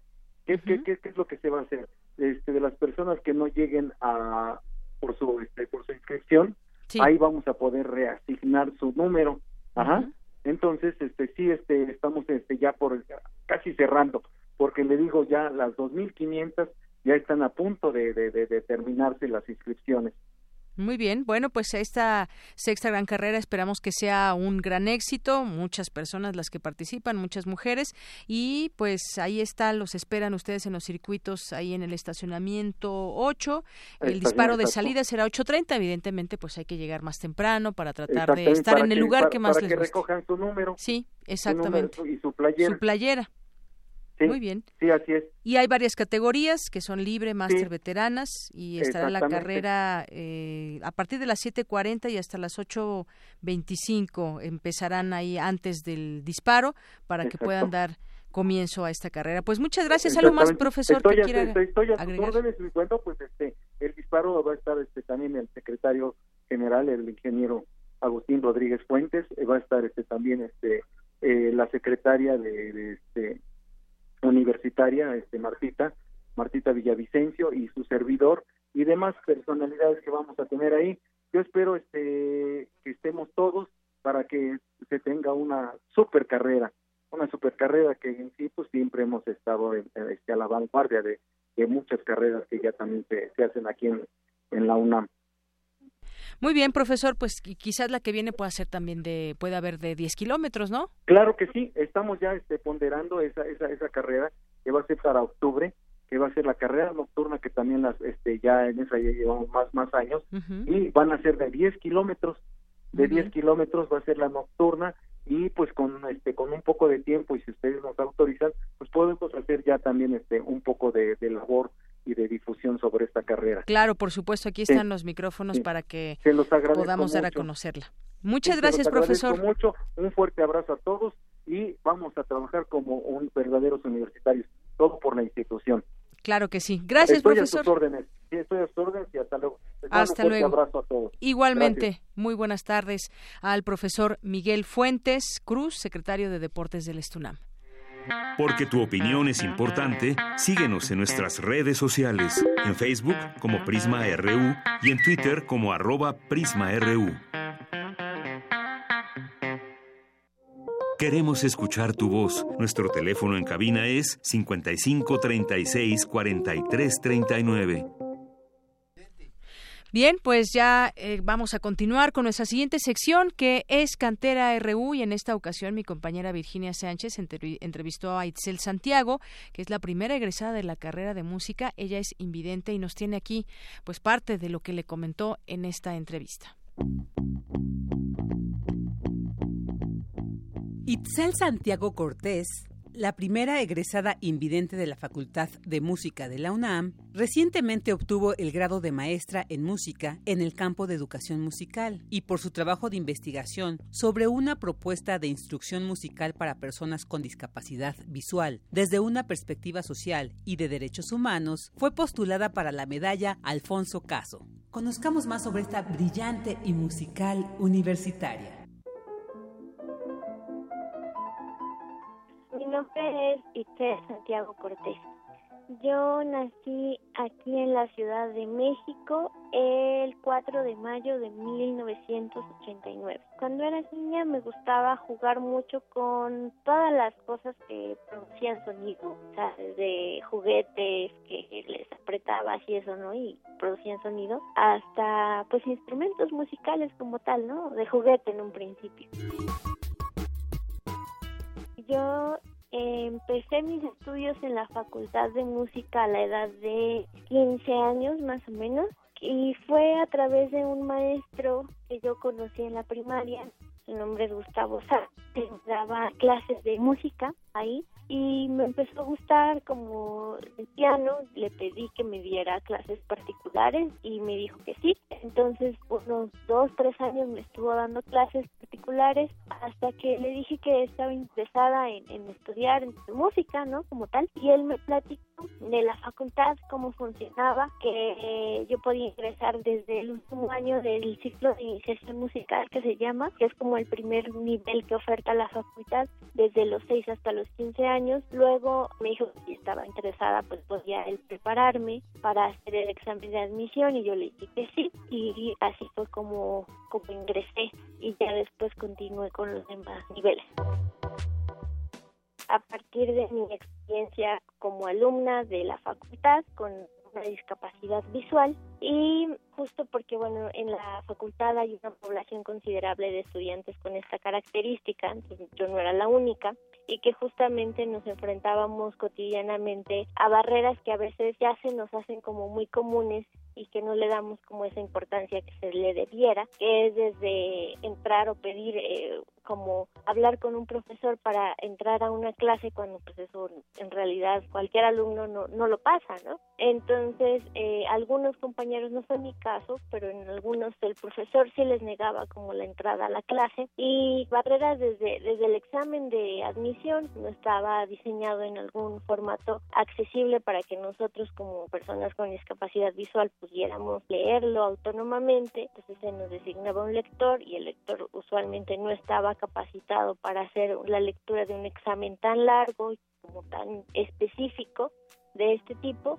Entonces eran situaciones de ese tipo que me parecía importante como recopilarlo desde esta propia experiencia, pero además desde la voz de mis compañeros. Y por otro lado, porque yo sabía o yo consideraba que el docente había tenido un papel importante como en todo este proceso y que en mi caso yo pudiera cursar la licenciatura como con las menos barreras posibles después de mi familia, ¿no? Que había sido un apoyo muy importante, pues también el docente había tenido como este papel fundamental. Fue ahí donde dije, bueno, también creo que sería bueno enfocarme en las estrategias que utilizaba el docente para poder atender a una población con esta característica específica y me enfoqué en encuestar a los docentes para identificar los principales conocimientos, habilidades, actitudes y estrategias que utiliza para dar atención a esta población estudiantil. El haber sido postulada para esta medalla, Alfonso Caso, eh, pues fue una sorpresa, obviamente es un gran honor, ¿no? Esta distinción y la verdad pues no no no me lo esperaba y no era algo que, que yo buscara, de hecho, ¿no? En un inicio yo sabía que había como la posibilidad de que me dieran una mención honorífica, pero en realidad nunca presté atención como a estas cosas porque pues lo único que yo quería era presentar los resultados del trabajo y al final pues me postulan a esta medalla por el trabajo, ¿no? No porque yo tuviera o tenga alguna discapacidad visual, ni mucho menos, sino por la calidad del trabajo. En mis tiempos libres, pues me gusta leer, disfruto mucho leer, escuchar música, salir con, con mis amigos, ¿no? A tomar un café, a caminar, al cine, al teatro. También me gusta mucho ir al teatro. El tipo de música que me gusta pues es la música eh, clásica que se le llama, la música de concierto, pero bueno, también escucho música que cotidianamente se escucha, ¿no? Sobre todo música pop, es lo que pues, me gusta más. La trova también me gusta. Mis proyectos a futuro, pues bueno, estoy pensando en hacer algún doctorado para continuar con esta línea de investigación que me parece que es muy importante, generar o darle continuidad a esta línea, es decir, al campo de la discapacidad, pero vista desde una perspectiva social en el ámbito musical. Y bueno, estoy ya laborando y pues obviamente me interesa seguir en el campo laboral también, ¿no? Pues yo le agradezco principalmente a mi familia, obviamente que estuvo siempre apoyándome. Y bueno, creo que en, todo lo que he hecho siempre han estado ahí para apoyarme, a mis papás, a mi hermana. Y pues también obviamente ya en, en el ámbito educativo pues a mis profesores, a mis compañeros, ¿no? Bueno, pues para quienes quieren estudiar música, yo les diría que es una de las carreras que, que dejan grandes satisfacciones que es una carrera que obviamente se puede ejercer como profesión como cualquier otra, que implica sí muchas mucho tiempo más que hay que invertirle a, diferencia a lo mejor de otras porque a veces es durante ensayos eh, fuera del aula, ¿no? Sobre todo se le invierte más tiempo, horas de estudio, de práctica, pero que al final pues siempre deja muchas satisfacciones y que pues como cualquier otra profesión tiene sus momentos buenos y malos, pero sobre todo que también hay un campo laboral muy grande desde la investigación hasta tocar en conciertos, ¿no? Entonces creo que como profesión también es muy muy rica, una de las carreras más ricas y que siempre se está estudiando constantemente, ¿no? Aunque uno egresa, siempre hay mucho más que conocer y siempre hay muchas obras más que tocar, entonces todo el tiempo se está estudiando y eso también pues es importante para darle continuidad a la formación, ¿no? Para Radio UNAM, Virginia Sánchez y Antonio Quijano. Queremos escuchar tu voz. Nuestro teléfono en cabina es 55 36 43 39. Prisma RU. Relatamos al mundo. Melomanía RU. Continuamos dos con 26 minutos y entramos al terreno de la melomanía RU con Dulce Wet, jefa de discoteca de Radio UNAM. ¿Cómo estás, Dulce? Eh, pues con muchas actividades. Estamos cerrando ya eh, los últimos días del Festival del Centro Histórico. Acaba de cerrar también el domingo pasado la eh, Comunarte, el vigésimo segundo internacional, décimo octavo iberoamericano, encuentro de mujeres con el, en el arte se entregaron los premios importantes a distinguidas artistas y periodistas en todas las áreas. Y hubo conciertos también muy padres y esto va a suceder del Centro Histórico el domingo, pero desde hoy ya hay varias eh, recomendaciones. Hagámoslo nada más musicalmente. Vamos a tener eh, una recomendación para asistir al último concierto antes de vacaciones de Semana Santa de el ensamble Cepro Music. Pero en esta ocasión solo vamos a escuchar obras de compositores mexicanos con estreno mundial y estreno en México con lo que se llama el ensamble Pierrot. Cuando nació este ensamble Pierrot, que nació por el Pierrot Lunaire de Arnold Schoenberg, eh, su conformación, además de una cantante que hablaba y cantaba, Sprechgesang le llaman, lo que hacen los eh, aquí los austriacos, los alemanes, eh, hablado cantado, esta es flauta, clarinete, violín, eh, violonchelo y piano, nada más. Es inclusive la conformación que tiene, por ejemplo, el Onyx Ensemble. En este caso, solo cinco de los trece músicos que eh, participan en el Cepro Music van a tocar. Es hoy, hoy, viernes 23 a las 18 horas, en la Casa del Tiempo de la UAM, ahí en la colonia San Miguel Chapultepec. Escuchemos lo que nos dice uno de los maestros, el maestro Rodrigo Valdés Hermoso, que también da clases de composición y todo en el CIEM, pero que ha sido galardonado y, de hecho es un estreno en México su obra porque se estrenó en España apenas el año pasado en 2017. Escuchémoslo. Lo que vamos a escuchar también es una obra de Jorge Torres Sáenz que se va a conocer, está en el álbum 5 de Onyx, se llama Crisantemos, pero más bien es los crisantemos se reincorporan etéreos tras el chubasco. Es este un pensamiento de Shaw. Ahí está. Muy buenas tardes, amigos de Melomanía en Prisma RU. Les habla el compositor Rodrigo Valdés Hermoso para invitarlos al concierto que realizará el Centro de Experimentación y Producción de Música Contemporánea, Pepromusic, bajo la dirección del maestro José Luis Castillo, presentando en esta ocasión un programa titulado Arlequino.5. Solamente se contará con cinco intérpretes del ensamble Pepromusic. Es por ello que el título es Arlequino.5. Solamente se utilizará un ensamble Pierrot consistente de piano, violín, violonchelo, flauta y clarinete.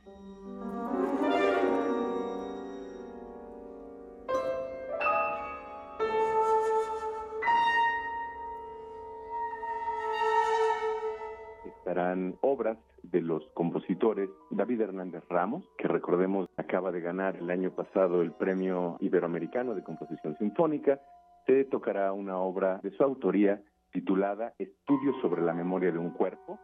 También contaremos con la obra Los crisantemos se incorporan etéreos tras el chubasco del doctor Jorge Torresán, la obra Química del agua del maestro Víctor Ibarra, también muy connotado compositor. Recordemos que Víctor el año pasado obtuvo el primer lugar en el Basel Composition Contest.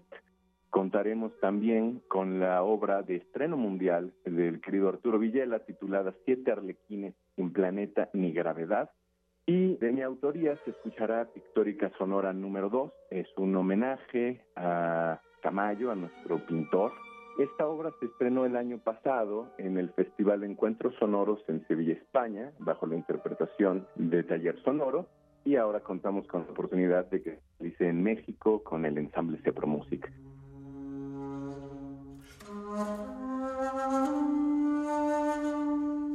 Invitarlos a este concierto que se llevará a cabo en unas breves horas, a las seis de la tarde, en la Casa del Tiempo de la UAM, ubicada en General Pedro Antonio de los Santos, número 84, en la colonia San Miguel Chapultepec. Sería un gran gusto para nosotros que los radioescuchas de Melomanía y de Prisma RU pudieran acompañarnos. Les envío un cordial saludo. Pueden seguirme en redes sociales en Valdés Hermoso, como suena, tal cual. Saludos.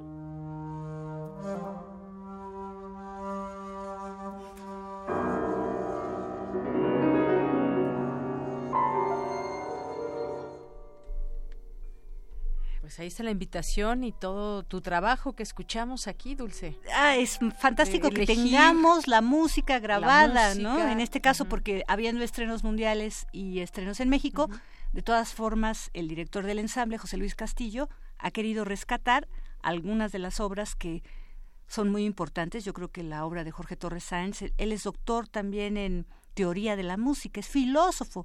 Entonces, está inclusive en testimonio de oídas aquí un breve este anuncio.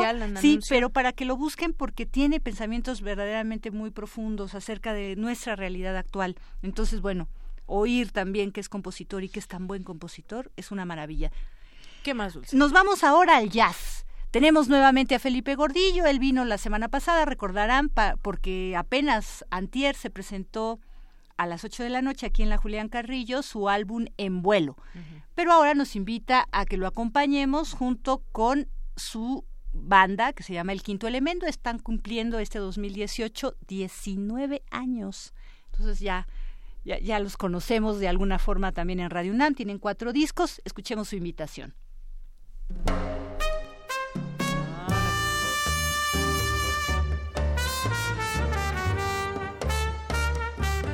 Buenas tardes, amigos de Melomanía y Prisma RU. Les tengo una invitación para el día de mañana. Mi nombre es Felipe Gordillo, soy miembro del grupo del Quinto Elemento y el día de mañana nos presentaremos en el Club de Jazz El Convite a las 14:30 horas.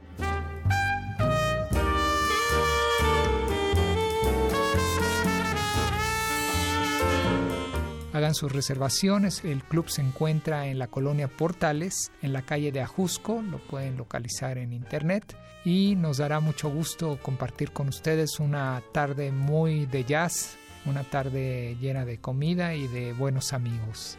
Los esperamos ahí este sábado 24 de marzo, el día de mañana, a las 14.30 en el convite.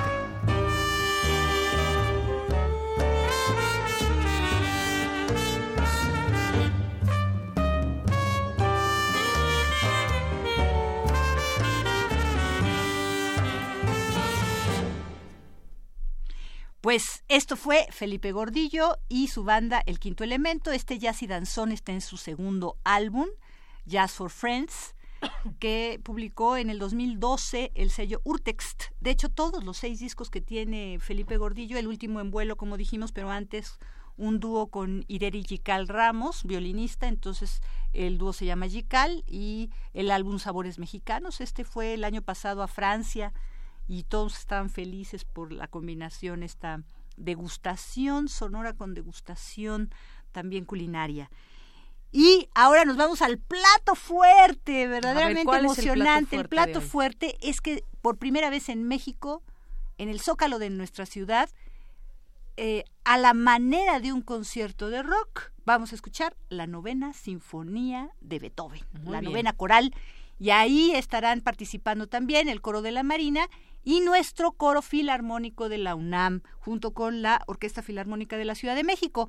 El gerente administrativo, no Scott Judd, el, este, el japonés, porque no quiso hablar en español, ya habla. Ya de es, este, es muy increíble cómo poco a poco, de yo haberlo escuchado en las conferencias de prensa solo en inglés, ahora ya se avienta la mitad de la conferencia en español pero todavía no quiere salir al aire de nuestras. Pero escuchemos a, Roberto Medina que nos hace la invitación para que nos emocionemos. Es gratis, es a las seis y media la novena, pero antes va a haber, va a estar la orquesta Armando Sayas, juvenil, que va a tocar bailes y danzas de salón.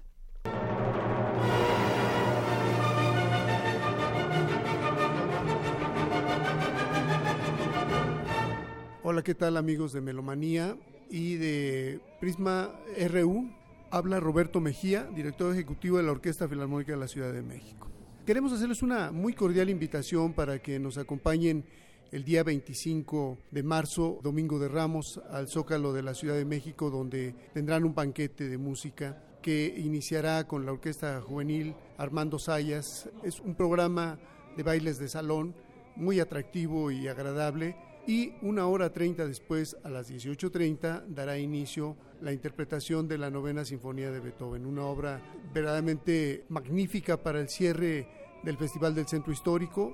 Creo que no pudo haber una mejor elección. Es un proyecto acariciado por el maestro Scott Yu desde hace ya algunos meses y finalmente se puede concretar con el apoyo, desde luego, del Festival Centro Histórico, de la Secretaría de Cultura. El mismo secretario de Cultura ha impulsado, Eduardo Vázquez, para que se realice. Yo creo que nosotros nos hemos dado la tarea de generar y formar nuevo público y este no se forma si no se asiste. Lo importante de estar en un concierto no es verlo en una pantalla, ¿no? no es verlo en un celular, en una AP, es estar presentes y la experiencia tanto de los músicos como de los que estamos enfrente se completa.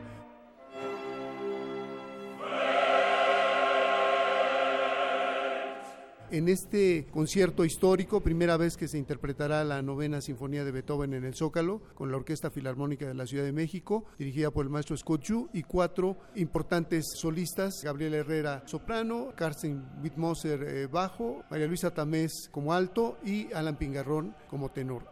Desde luego está la parte coral que es muy importante. Tendremos aproximadamente a 100 cantantes de diferentes tesituras que lo integran el coro filarmónico de la UNAM y el coro de Marina que estará reforzando a las voces y creo que eh, la, experiencia se completará ahí, cerca de 200 personas en el escenario, así es que esto será realmente un acto único en su tipo. Será todo un espectáculo. Nos gustaría mucho que nos acompañaran este domingo 25 en el Zócalo desde las 4 de la tarde. Bienvenidos ustedes.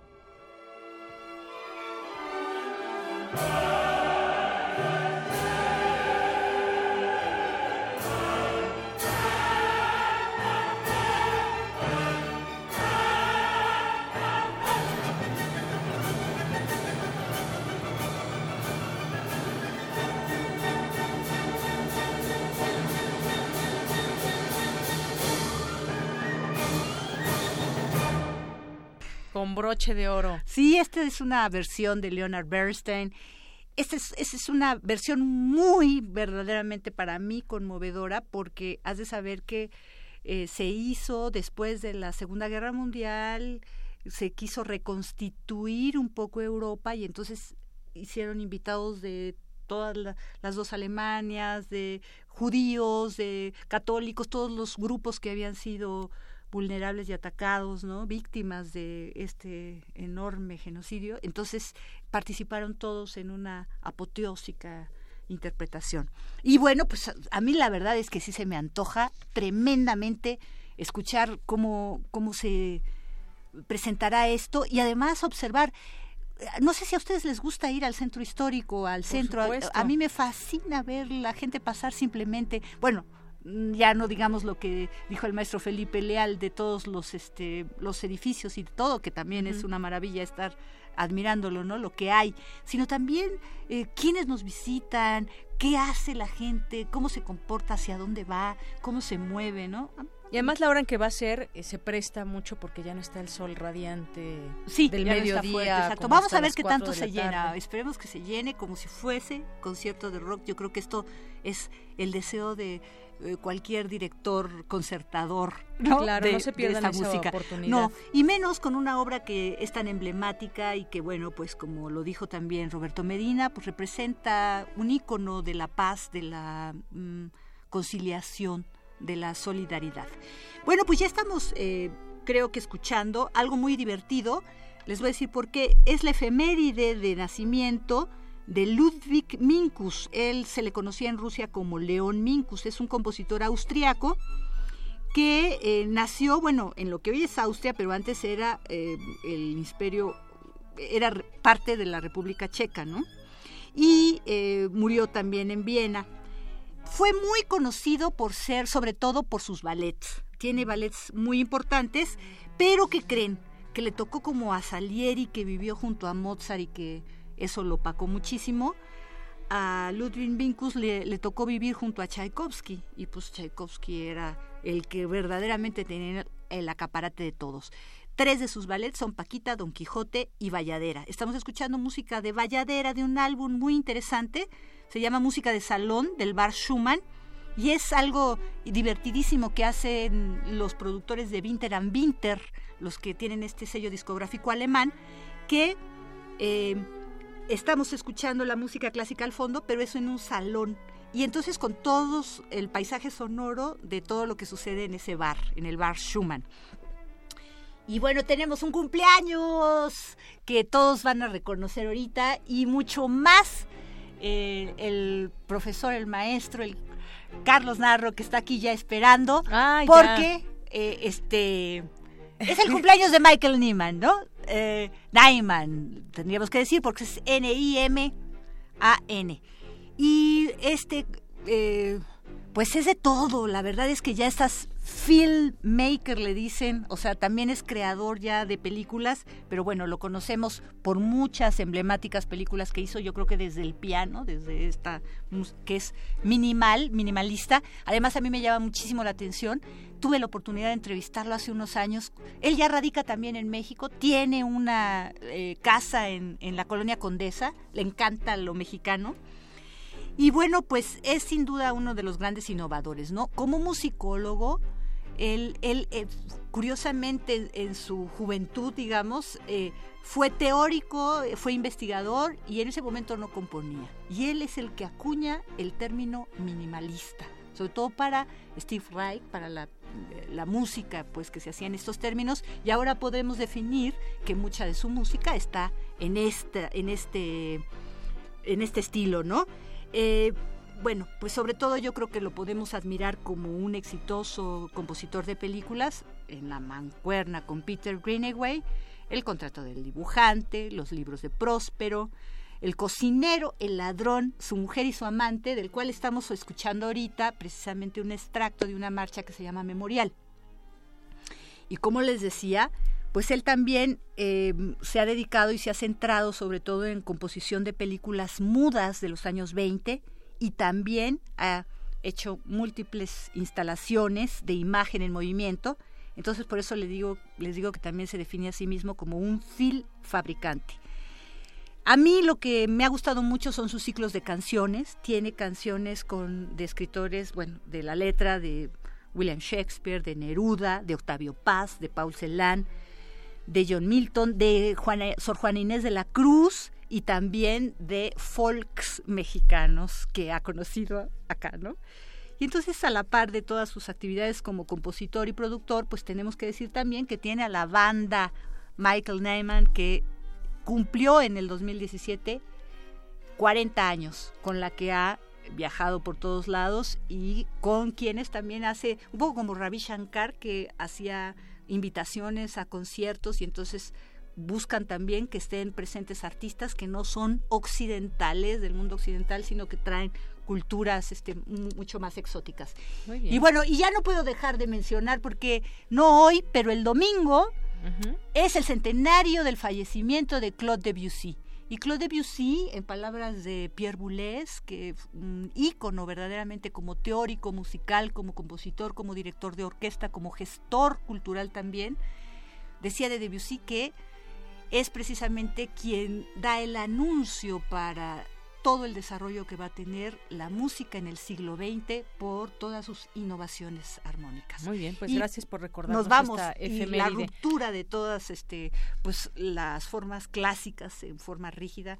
Estamos oyendo un poco del cuarteto de cuerdas, es un cuarteto cíclico y bueno, pues se, se volvió loco con lo que vio en la exposición universal, la música de Java, los africanos, y eso lo volcó a la música y es el padre de lo que llamamos impresionismo musical. bueno, pues nos pues vamos. Muchas gracias, gracias Dulce, gracias que nos compartes tu conocimiento, tu pasión por este, por la música, todo el tiempo de producción, de entrevistas que le imprimes a esta sección, de verdad lo reconocemos.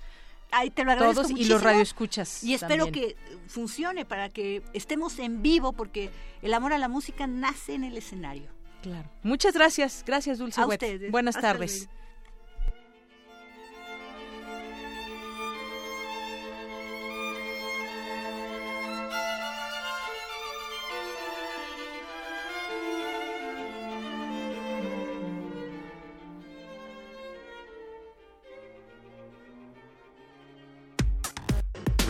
Relatamos al mundo. Relatamos al mundo. Queremos escuchar tu voz. Nuestro teléfono en cabina es 55 36 43 39. Porque tu opinión es importante, síguenos en nuestras redes sociales, en Facebook como Prisma RU y en Twitter como arroba PrismaRU.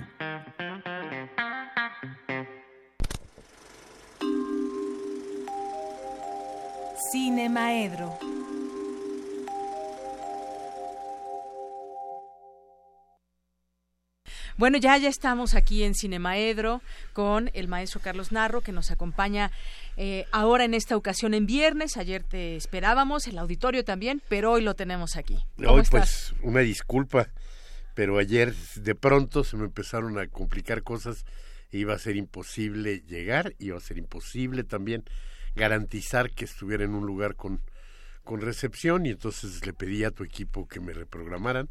Y Lo hicieron amablemente y ahora estoy con todo gusto eh, acompañándote. En pues este día que entre otras cosas va a ser la el inicio de la 64 Muestra Internacional de Cine. Uno de los, yo creo que cinco acontecimientos, cuando mucho, que los cinéfilos de la Ciudad de México esperan con todo gusto. El Foro de la Cineteca, la Muestra Internacional de Cine, el FICUNAM, algún festival de, de cine documental, de acuerdo a la preferencia de cada quien. Entonces, son pocos los acontecimientos este, fílmicos que agrupan a los cinéfilos. Y hoy no voy a hablar de la, de la muestra. Voy a hablar de un problema que se, que se muestra claramente. Hay un problema del cine mexicano.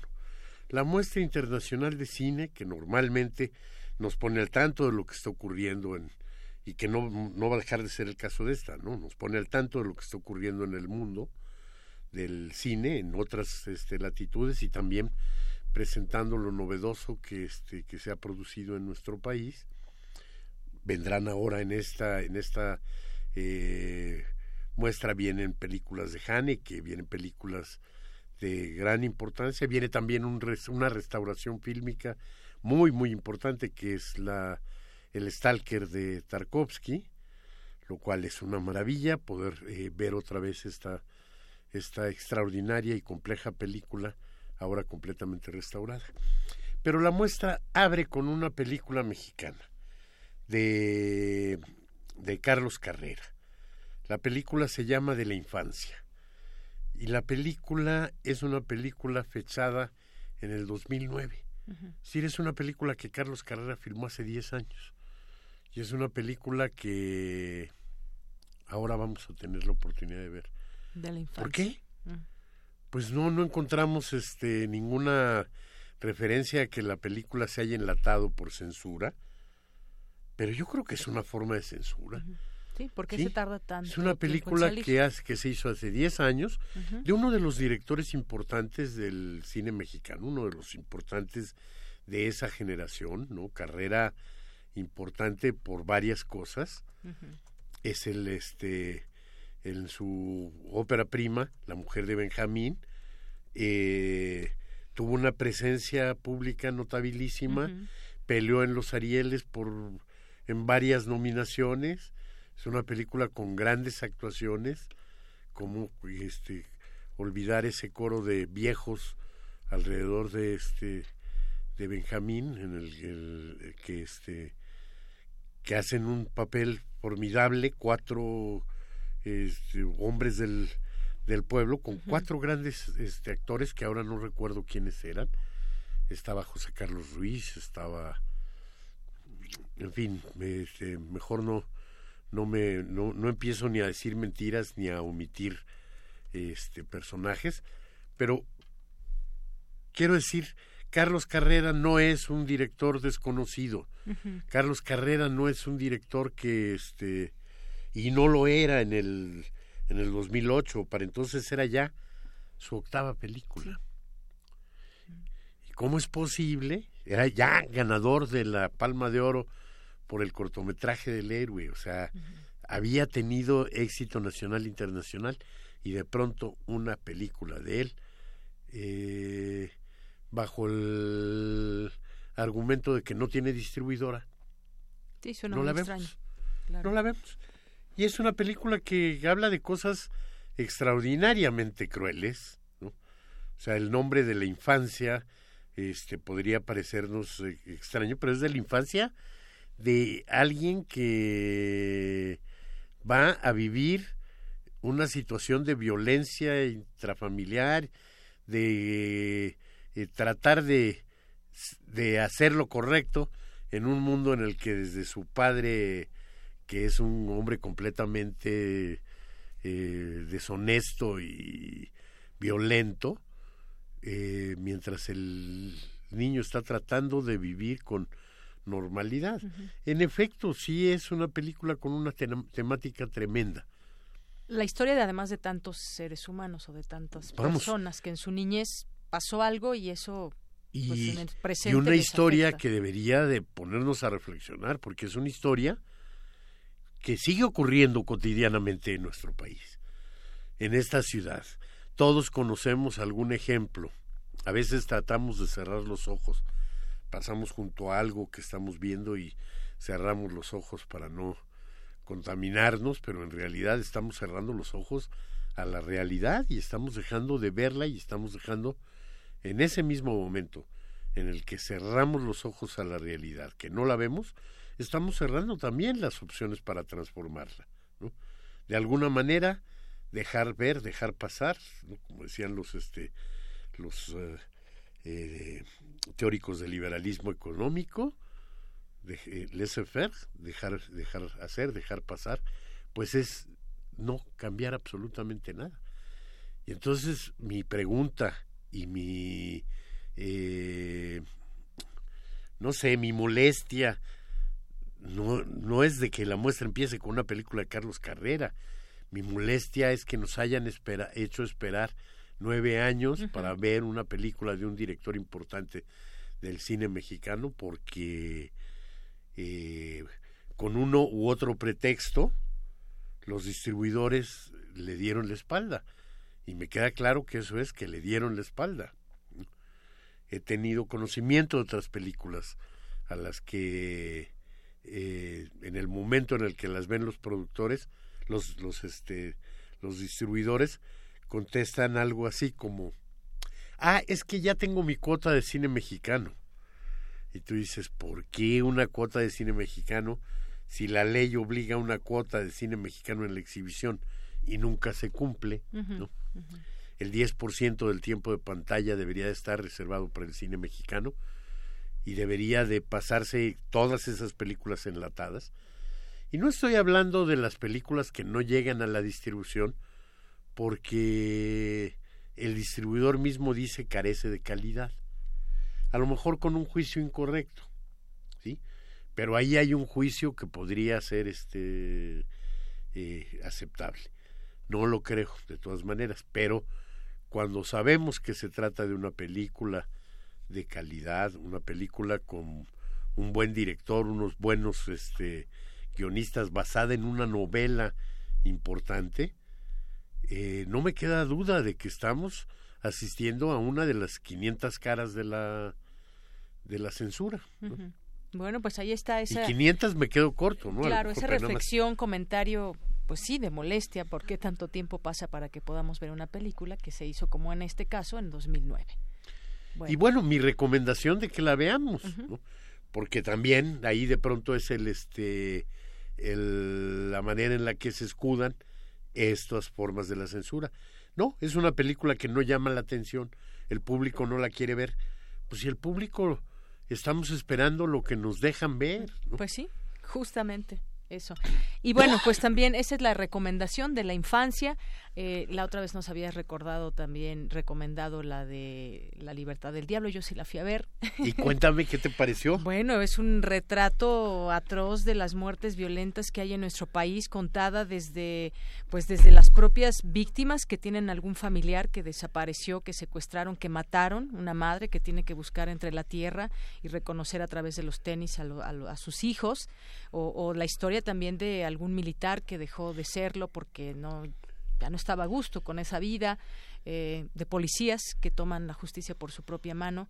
Bueno, me parece que es importante que Yo veamos. creo que sí es una película importante. Sí. Yo me quedé con una cierta sabor de que Everardo nos quedó a deber ahora cinematográficamente, ¿no? O sea que las decisiones, eh, el material es espectacular, y dolorosísimo porque es una realidad que estamos este que, y que debemos conocer además. Pero es este la manera en la que lo abordó prácticamente en lo que llaman las este las cabezas parlantes talking heads ¿no? o sea en ese encuadre en el que viene el testimonio continuado con otro testimonio y con otro testimonio. Pero además aquí con un recurso que protegería la identidad del, de los que están este, brindando testimonio, que a mí me parece tan excesivo que quizá mejor hubiera sido eh, hacer, ya hemos hablado cuando hablamos de animación, de la técnica que se usa en los eh, que, en el baile de Bashir, en Persépolis, en, en necesariamente en esa en esas latitudes del mundo, en el que el documental se convierte en animación justo para proteger las identidades. Entonces, es una película terrible porque la realidad es terrible.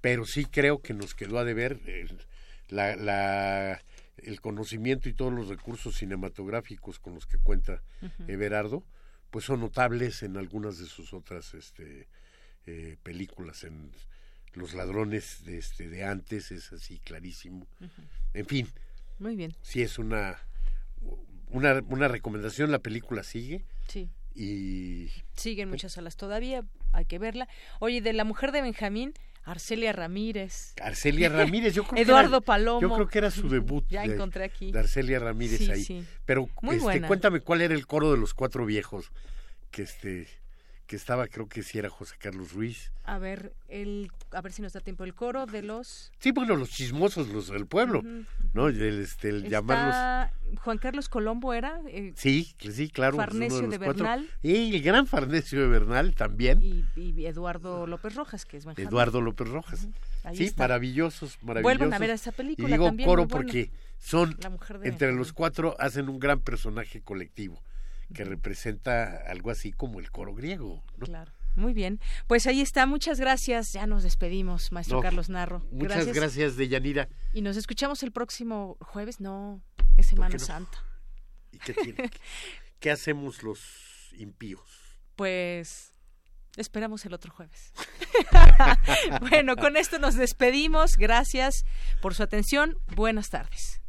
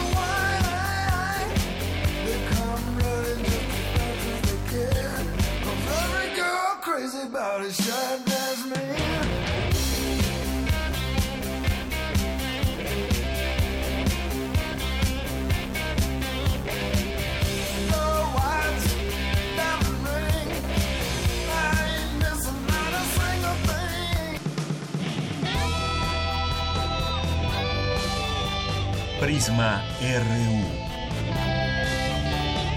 Relatamos al mundo.